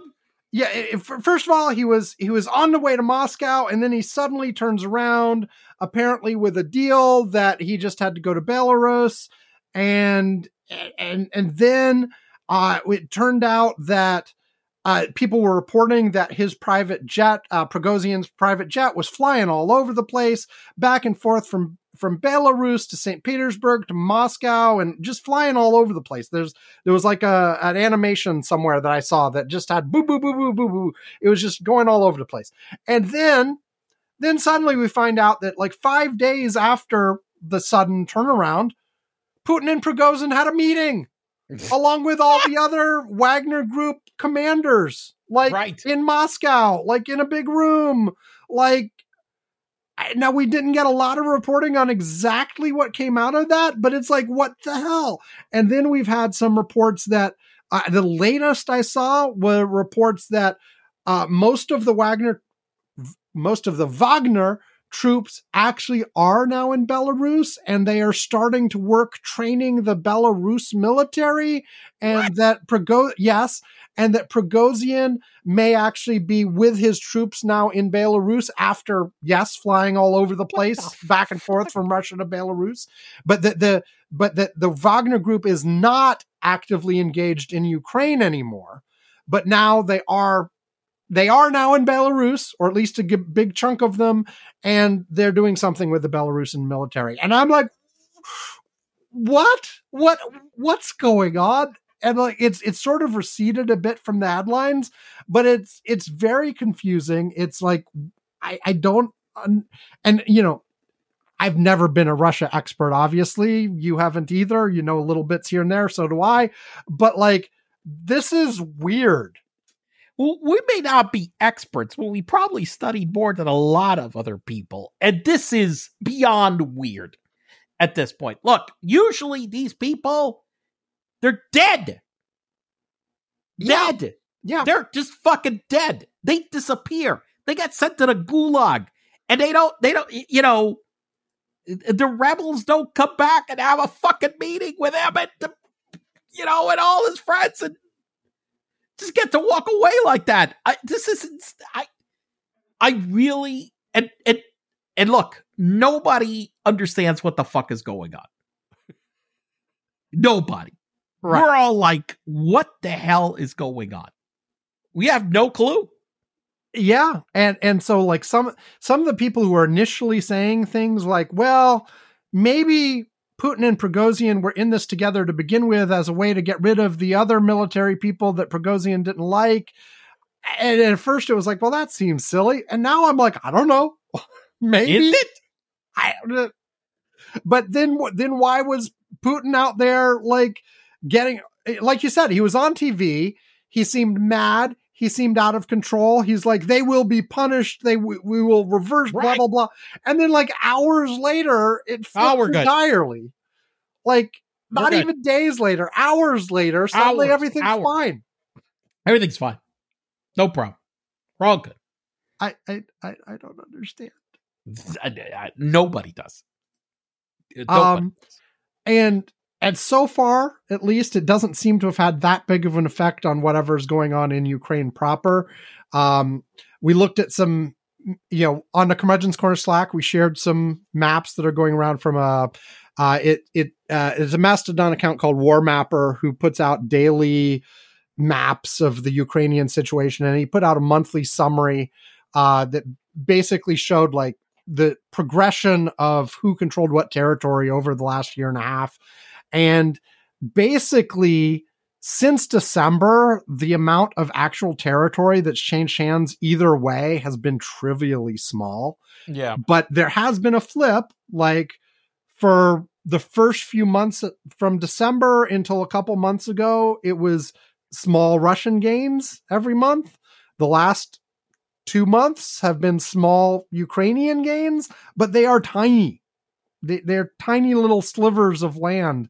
Um, now, apparently, some of them I'm hearing are potentially strategic and important, but a lot of it is just slogging along a front line that's hundreds of miles long and really battling over meters.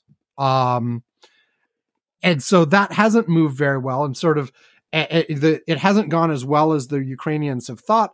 But there were, there was at least some consideration. We mentioned it on the show, like with the with the Wagner group pulling out and the Russian military demoralized. Maybe they would collapse at some point, and the Ukrainians would move a lot faster. And maybe that'll still happen, but it hasn't yet. And and then whatever the hell's going on in Belarus now, I, I, I don't know. It, it, it, it's really strange what the hell's going on. Now, one thing that I had been reading about this Ukrainian off uh, offensive attack right now is that a big part of this also has been they have been trying to soften up Mm-hmm. the defenses on the Russian side before they try to make any large advances. Yeah. Okay. Um, so that in part had been part of the strategy. Um, you know, which is why there's been advances, but it's been small. I don't know how long that was supposed to take, but but that was part of what what I was ex- uh, explanation. even the Ukrainians themselves have said that the amount of progress they've made has been less than they had hoped for, though. So, a- and meanwhile, though, and I'll, I'll make my topic more general: Russia, Ukraine, etc. Um, we had this NATO meeting. Um, there was some tension back and forth. Like at first, like it seemed like um, Zelensky was very disappointed that they he wasn't getting a specific timetable, etc. For when could they join NATO? Now, obviously, they can't join in the middle of a freaking war because then that would instantly trigger Article Five, and all of NATO would be at war Yes. with Russia Yeah. tomorrow. uh, yeah. Right. And Yeah. and like Yeah. yeah. some people have been saying, well, but we should we should we should do basically we should do that. Uh I think uh, Biden and a bunch of others are much more sober about this and basically like, no. Much more sober, like I mean sober. Yes. We we are we are going we are not going to do that. Um and but Zelensky at least wanted to have like some definitive something.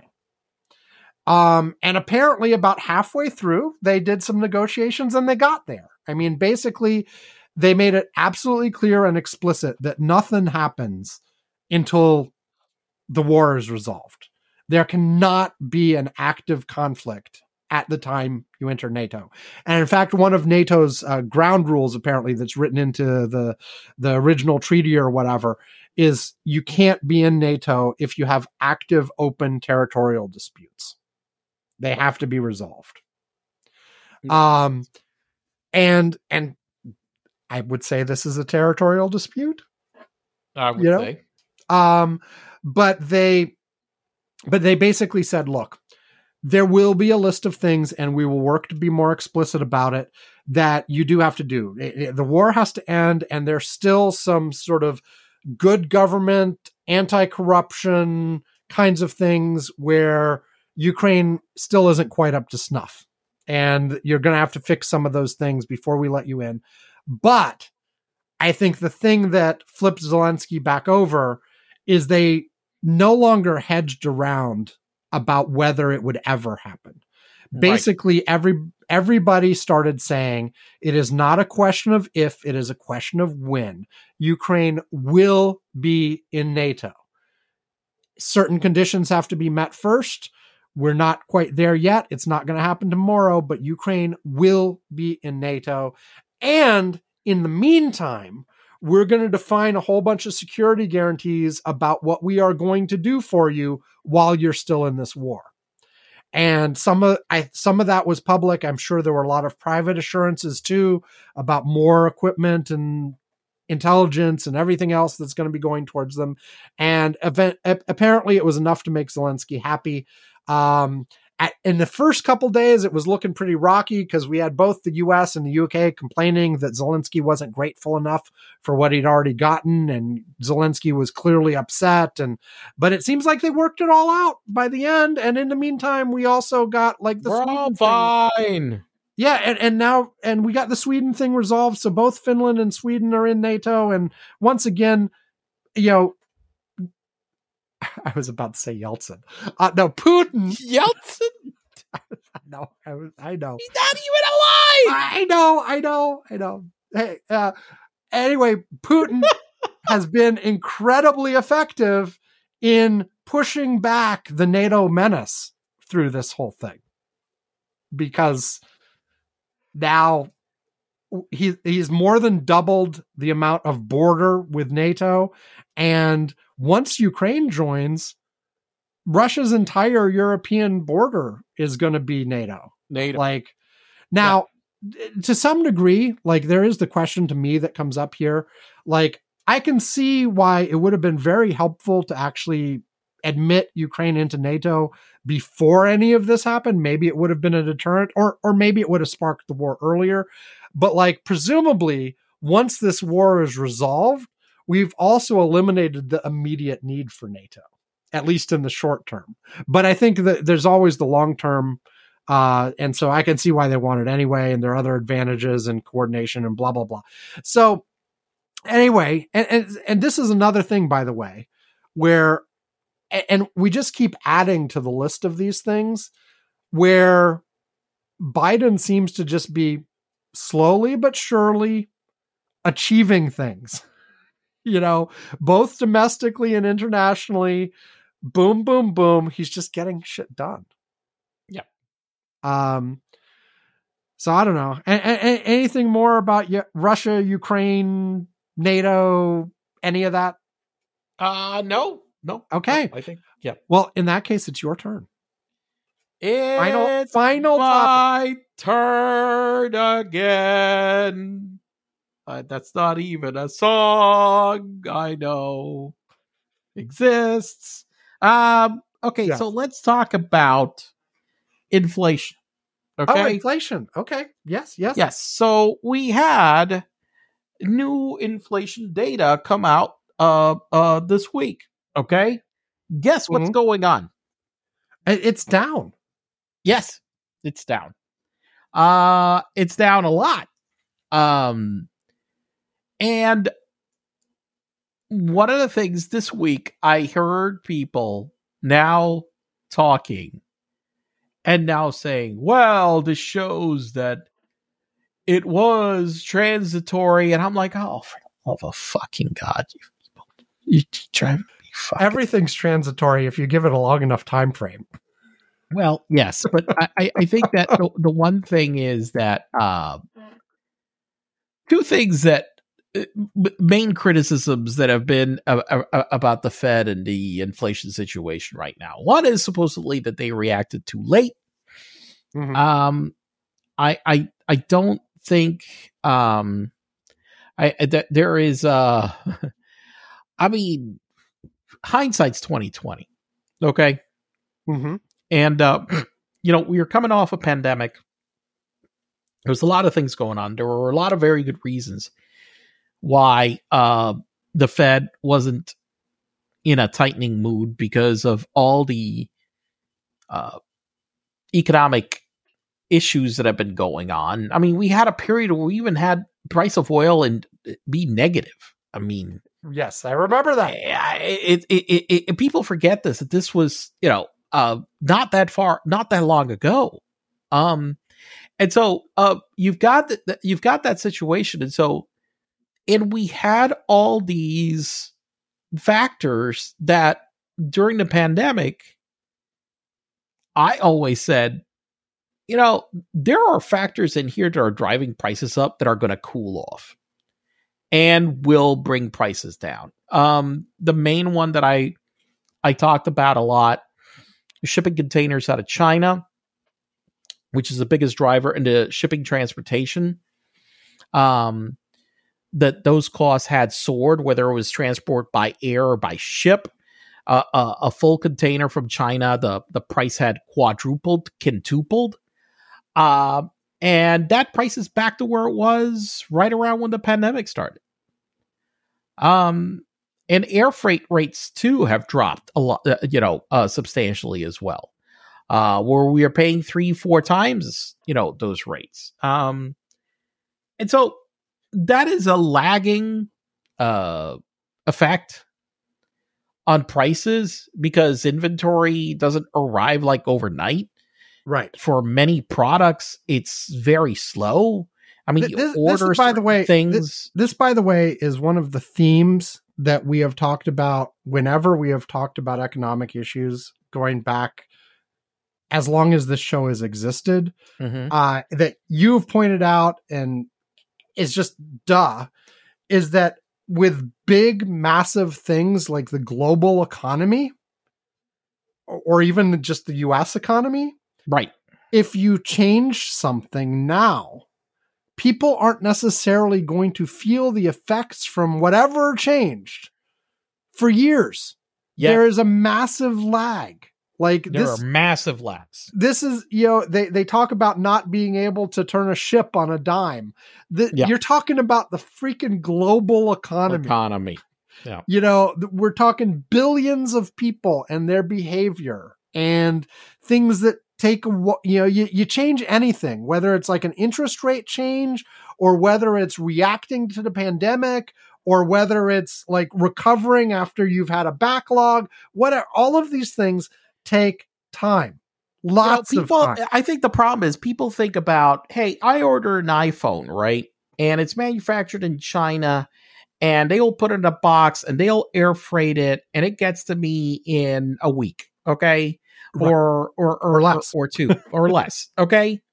But most products that we get don't move at that speed okay you think about other products that you typically see in a store like chairs you know a plastic, you know, towels, whatever shit like that. That is or or cars, like you were talking before. well, well, well, cars actually move faster, but you know, uh, uh, uh, than that. But but more specifically, consumer goods. Okay, Non-perishable that are consumer. non non perishable goods that are have th- these have very long lead cycles from order to production to shipping to arrival at your store. They are not being air and, freighted. and a lot of You're a lot of a lot of these things are evergreen too. Like know, Yeah. if you're if you're getting uh your desk chair or uh or, you're or- buying a set of plastic plates. Okay. yes or basic like basic things like socks like now Right. obviously there obviously there's some of this fast fashion stuff that turns around very quickly and there's all kinds But of but even the fast But- fashion, the production cycle. Yeah, yeah. and listen, they're so cheap. You can't. You're not air freighting that shit either. right right right right right but the, the the point is though a lot of this stuff is the kind of stuff where it's not really that critical that you have the latest one that just came out this month you know No.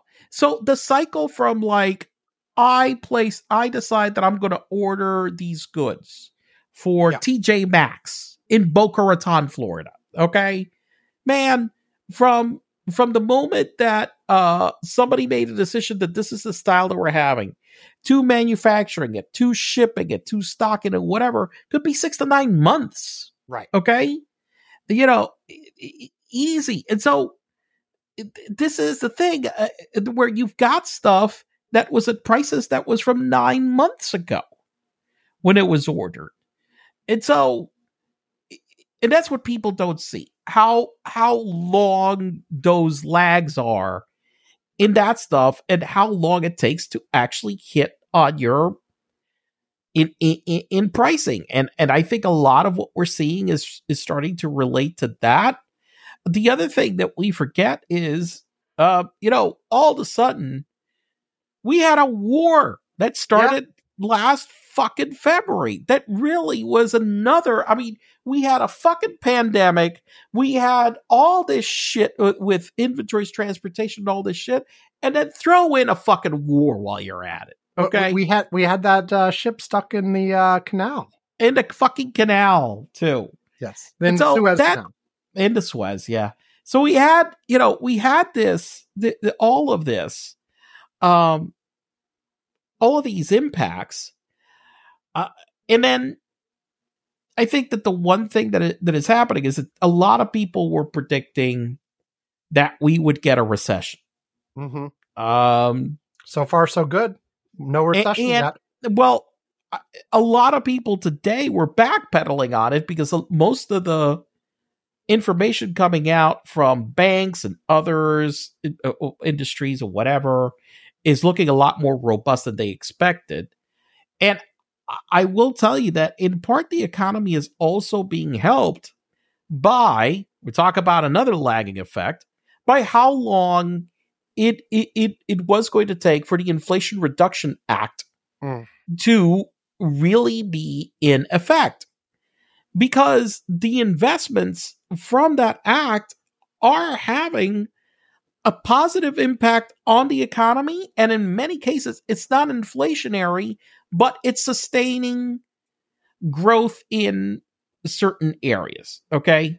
And so, and, and that's still not fully in effect i mean that some No, things are trickling not. out but there's It- more to come but but but but money is moving um you know plans are happening investments are being made um you know you've got a lot of these things that are happening and so that's having a uh, positive effect on sustaining the economy from other things that have been a drag i mean we had a drag from the fact that um you know we had we had all of this money go uh into IT spending and stuff like that mm-hmm.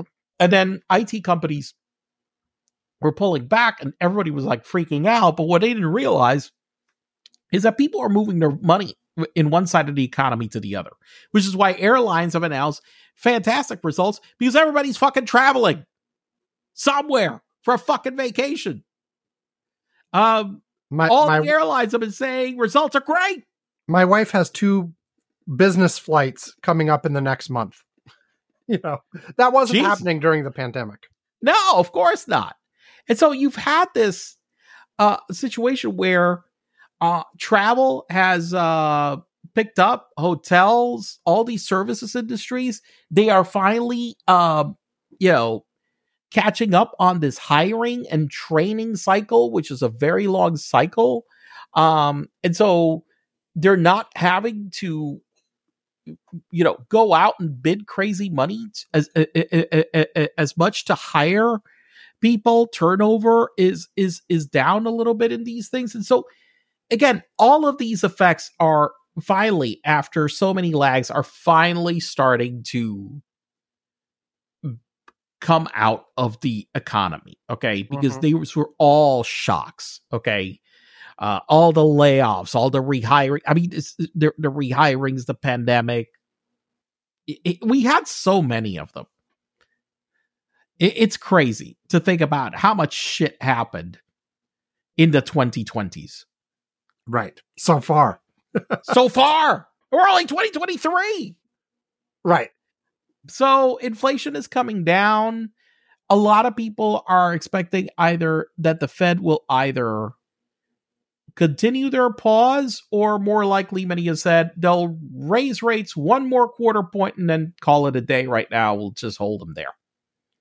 Mhm. um so now, I, I i yeah go ahead. One interesting thing here, I saw some coverage of this a few days back, um, is that how this is also a thing where partisan perceptions come into play. There's been polling of the simple question of how do you think the economy is doing? ah well And right now, it's not 100%, but like the tendency is very strong and very distinct right now. And this is, this is, this almost exactly flipped when the administration flipped earlier. But Democrats think the economy is doing well, Republicans think it is doing badly. And it was exactly the opposite when Trump was in power. Now, because at this point, how do you think the economy is doing has become another proxy question for are you happy with the president? Um, which of course the, the president isn't even the most influential person when it comes to the economy. The Fed is more important, right? But and and of course Congress has a role and blah blah blah and all kinds of macro things as well that are in nobody's control.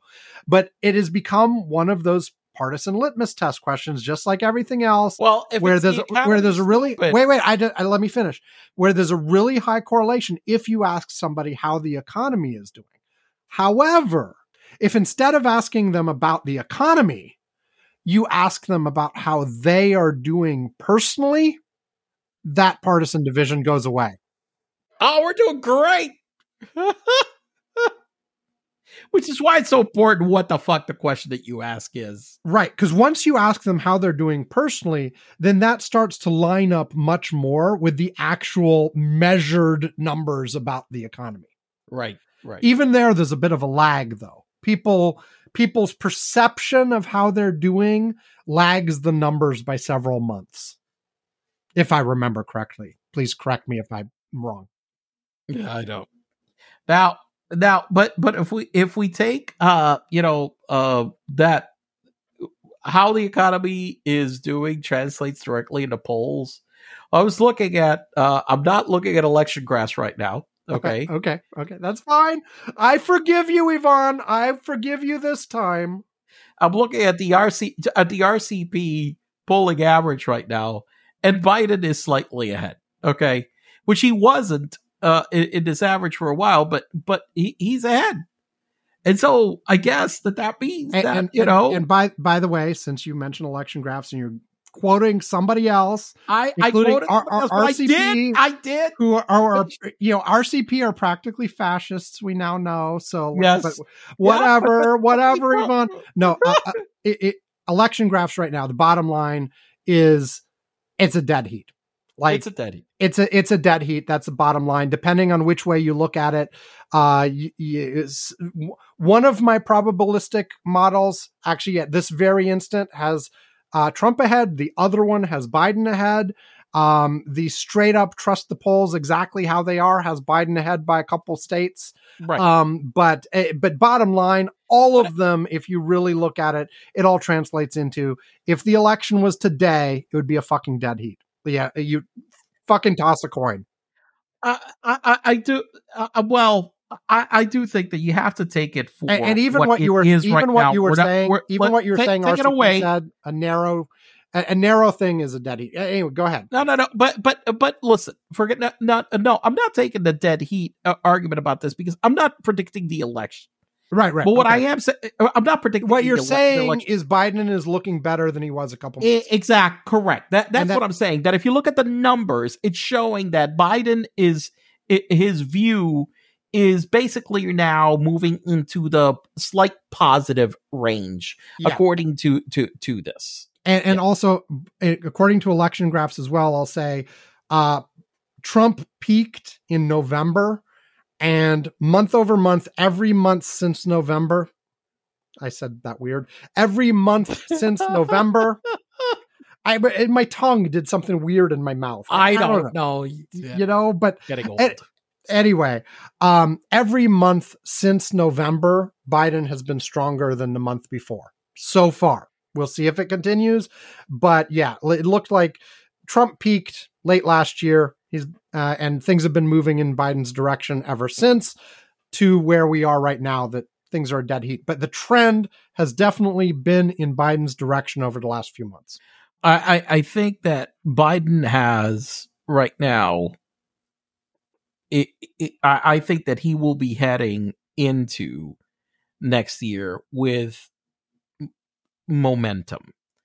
A lot of these exogenous things that happened, probably we will not have another new war next year. I will say Let's that, hope. you know, I'm making, I'm making my, my, my, my 2024 predictions already probably won't have a new war. Um, and so um, the effects of the legislation that he did, because of the lagging effect, it, it, it will look things will look positive.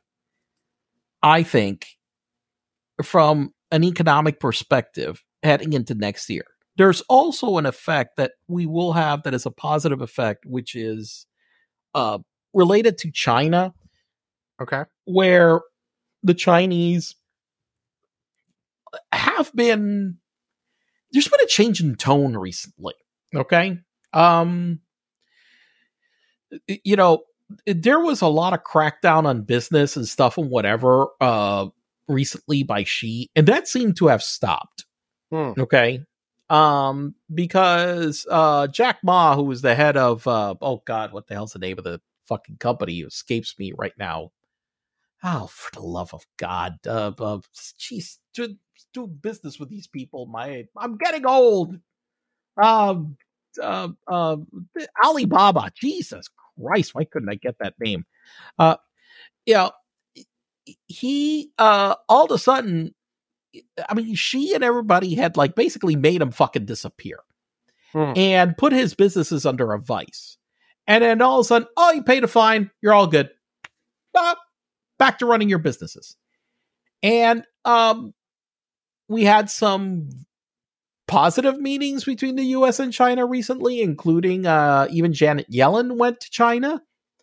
Hmm. Um, and the Chinese are trying to help their economy uh, pull out of a rut that basically it it got into during the pandemic.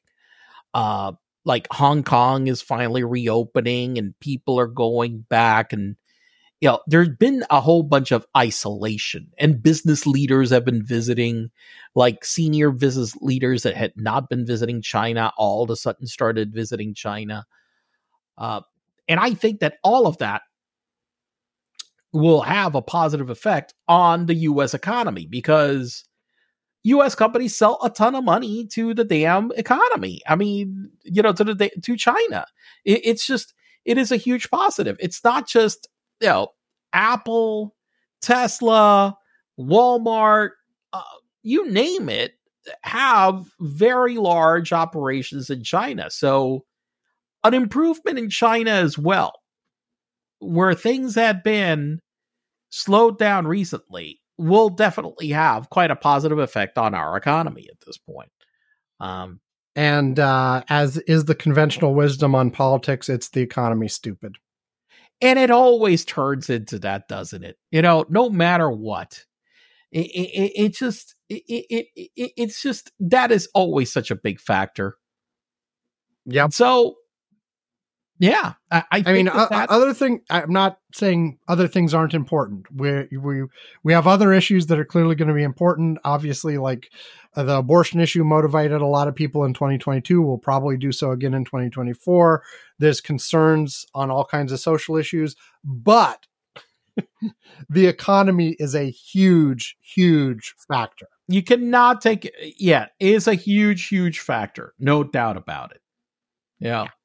Always. Look, 2020, Always. the pandemic definitely uh was a huge factor, but it was a pandemic combined with the economy. It was both. Yeah. I mean, the impacts and, and obviously had. those were linked. right. Yeah. So, okay. Shall we wrap it up, Ivan?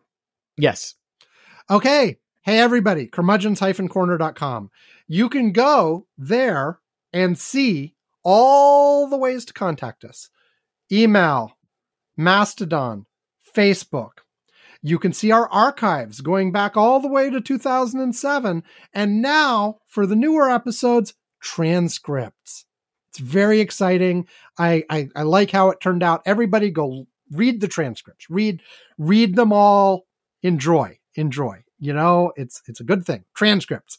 Anyway, um, we also, of course, have our Patreon where you can give us money. Also, give us money. Money is good. We enjoy money money is fun. Um, and uh, at various levels, uh, we will give you a we'll send you a postcard we'll mention you on the show we'll send you a mug we'll ring a bell all this kind of stuff fun stuff if you give us different amounts of money per month. And uh, if and if you want to do a one-off that's fine too. Like patreon yes, doesn't wanna, make uh, that like easy one, but you know. I mean if the one-off especially if it's like a million dollars yeah. $2 million, $5 million. Absolutely. $10 million. Well, we, we, will make that work. Yeah. Yeah. We'll make it work. We'll make it work. We'll make it work. If, if you're going to give $10 million, it doesn't even have to be $10 million a month to get a mug. We'll send you the mug for a single donation. No, no, we'll send it for a single donation. We'll send a mug, yes, and we'll give you access to the Slack. Yeah, exactly. And for $2 a month or more, or if you just ask us nicely, we will invite you to our Curmudgeon's Corner Slack, where Ivan and I and a variety of other people are chatting throughout the week, sharing links, all kinds of fun stuff like that.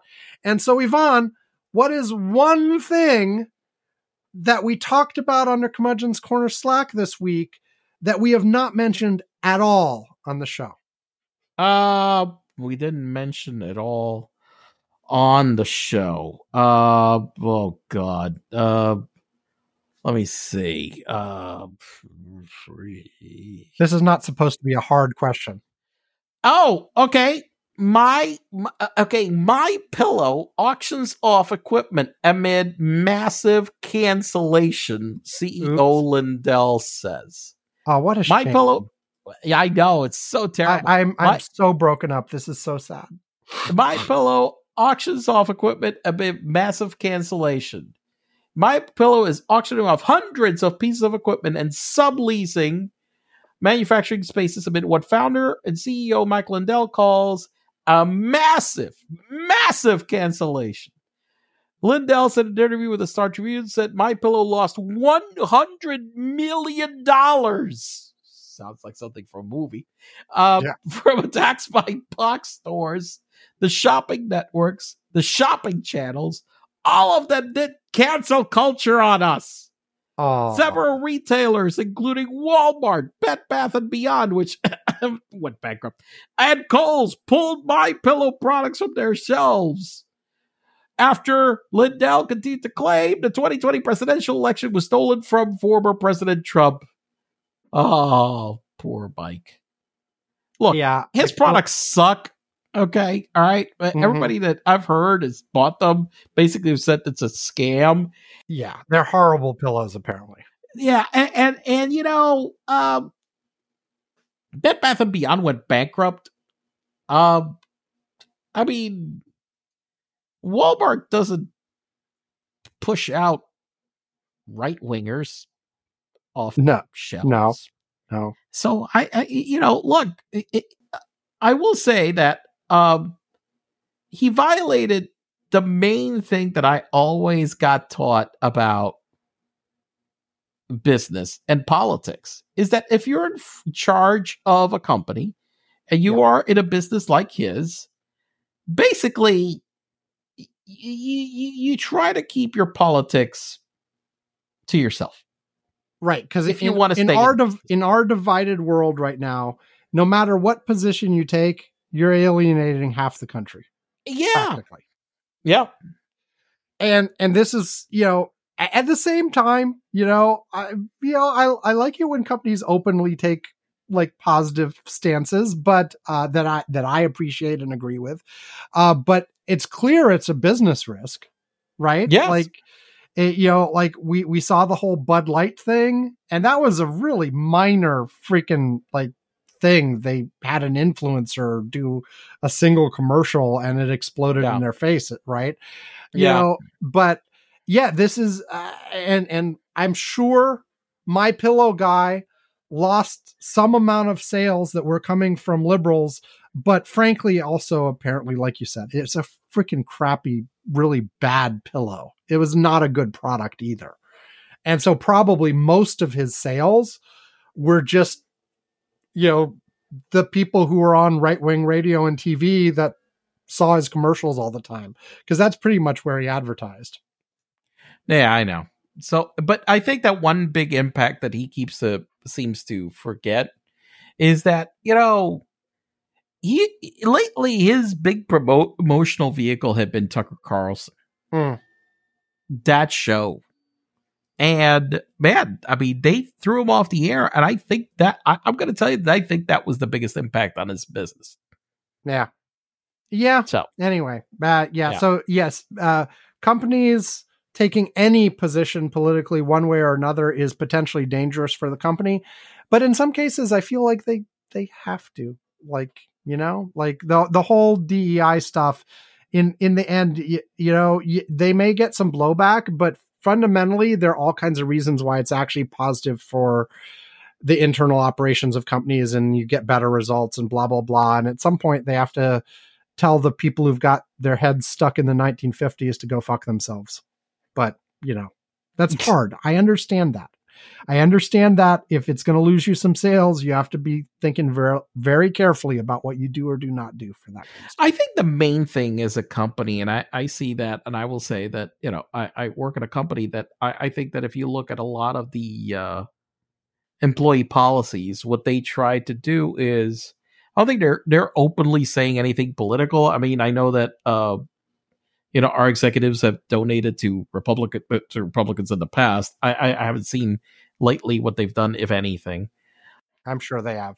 The u- the usual thing is donate to everybody, but No, no, no, no. Yeah, yeah, yeah. No, I'm sure. But but the one thing is what I what I say is that in terms of employee policies, okay, what they try to do, and and, I, and I've been in a couple of companies, and, and I, no matter the politics of whoever is the leader, what I've seen usually is you try if you're trying to run a good company, if you're trying, i i- it's to have inclusive policies. Basically, you know, look, please, um, you know, be respectful at the office you know, please, um, you know, uh, welcome other people.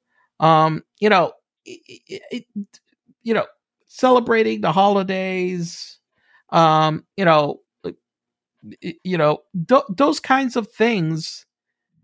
Is to be respectful of all the different cultures. I know at, at, at this company specifically. I mean, the cultures are so vast and varied. Like right now, where we are, where we've got a leadership team that has Jesus. I mean, I, I don't know, men, women, people, you know, quite a lot of people from different countries, from India, from from Mhm. from from Europe, from from the Americas, from everywhere. It's it's a very varied uh, group, and I, I think that the important thing in th- these large companies is that you, you, you, you as a business, what you want to do is, hey, you know, be inclusive, not just internally with your employees, but out with your customers.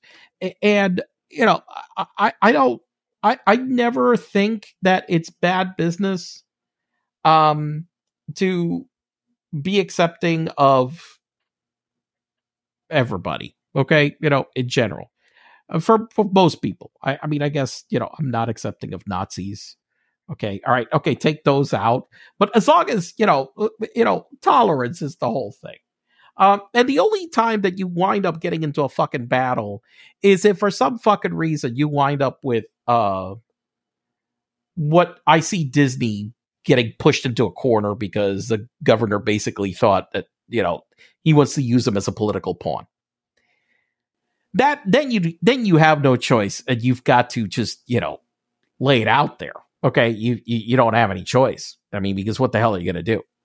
I mean, when they're when they're attacking you directly, it, it, it, you're left with no choice. But other than that, you know, you, you, try to avoid that if you try to run a business. He obviously, Mike thought that he was going to be able to keep a business going while basically showing to the world that he's a lunatic.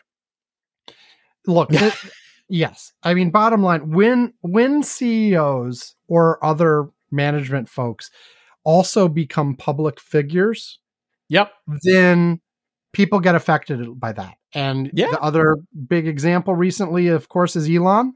Yeah. You know, Jesus. like a year ago, even, like all kinds of people were still like, oh, Elon's so awesome. He's cool. He's he's genius. He's a genius. He's doing this. He's doing that. And then he has completely destroyed that reputation. You know, completely. Th- yeah, I, I, was I was mentioning in our environmental section how the reputation of like w- was all these like hyper liberal woke environmentally conscious people were buying Teslas. Right. Most of those people wouldn't be caught dead buying a Tesla now. Now, I would like to here again reiterate that I was way ahead on the curve of Elon Musk was a fucking moron. Yes. way ahead. Way the hell ahead. Yeah. Anyway, I think we should be done, Ivan. Yes, we should be done. Okay. Hey, everybody. Have a great week. Be safe. And uh, I will be back next week. Ivan will not be back. If everything goes to plan, Bruce will be with us next week. So look forward to Bruce, whose perspectives are very different from Ivan's. Yes, indeed. And also, as I usually do when I have uh, co hosts on, I let them basically determine the agenda unless there's some huge breaking news. Uh, and there might be, of course. We got like Donald Trump stuff coming. There could be more indictments like any moment. Uh, you never know. But uh, there'll be a war and shit and all this stuff going on. And well, I'll be. Yeah. If there's major breaking news, obviously we'll talk about it. Otherwise, you know, I'll, I'll open. I'll open the agenda to Bruce. I'm planning to be on a tropical island.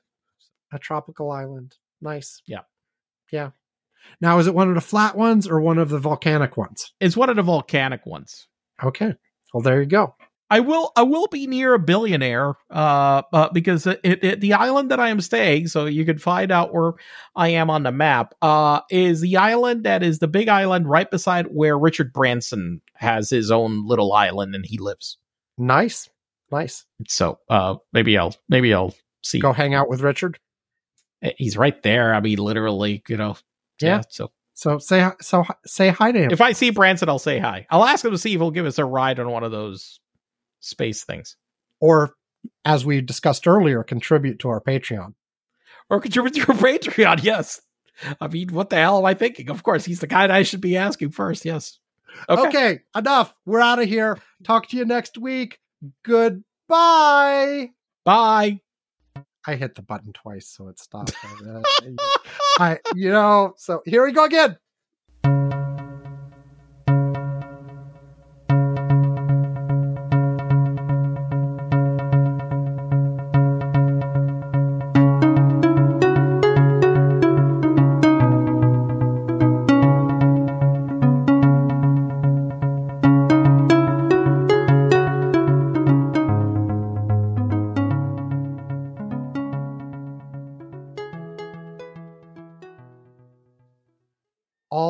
Cheeseburger. Burger. Goodbye.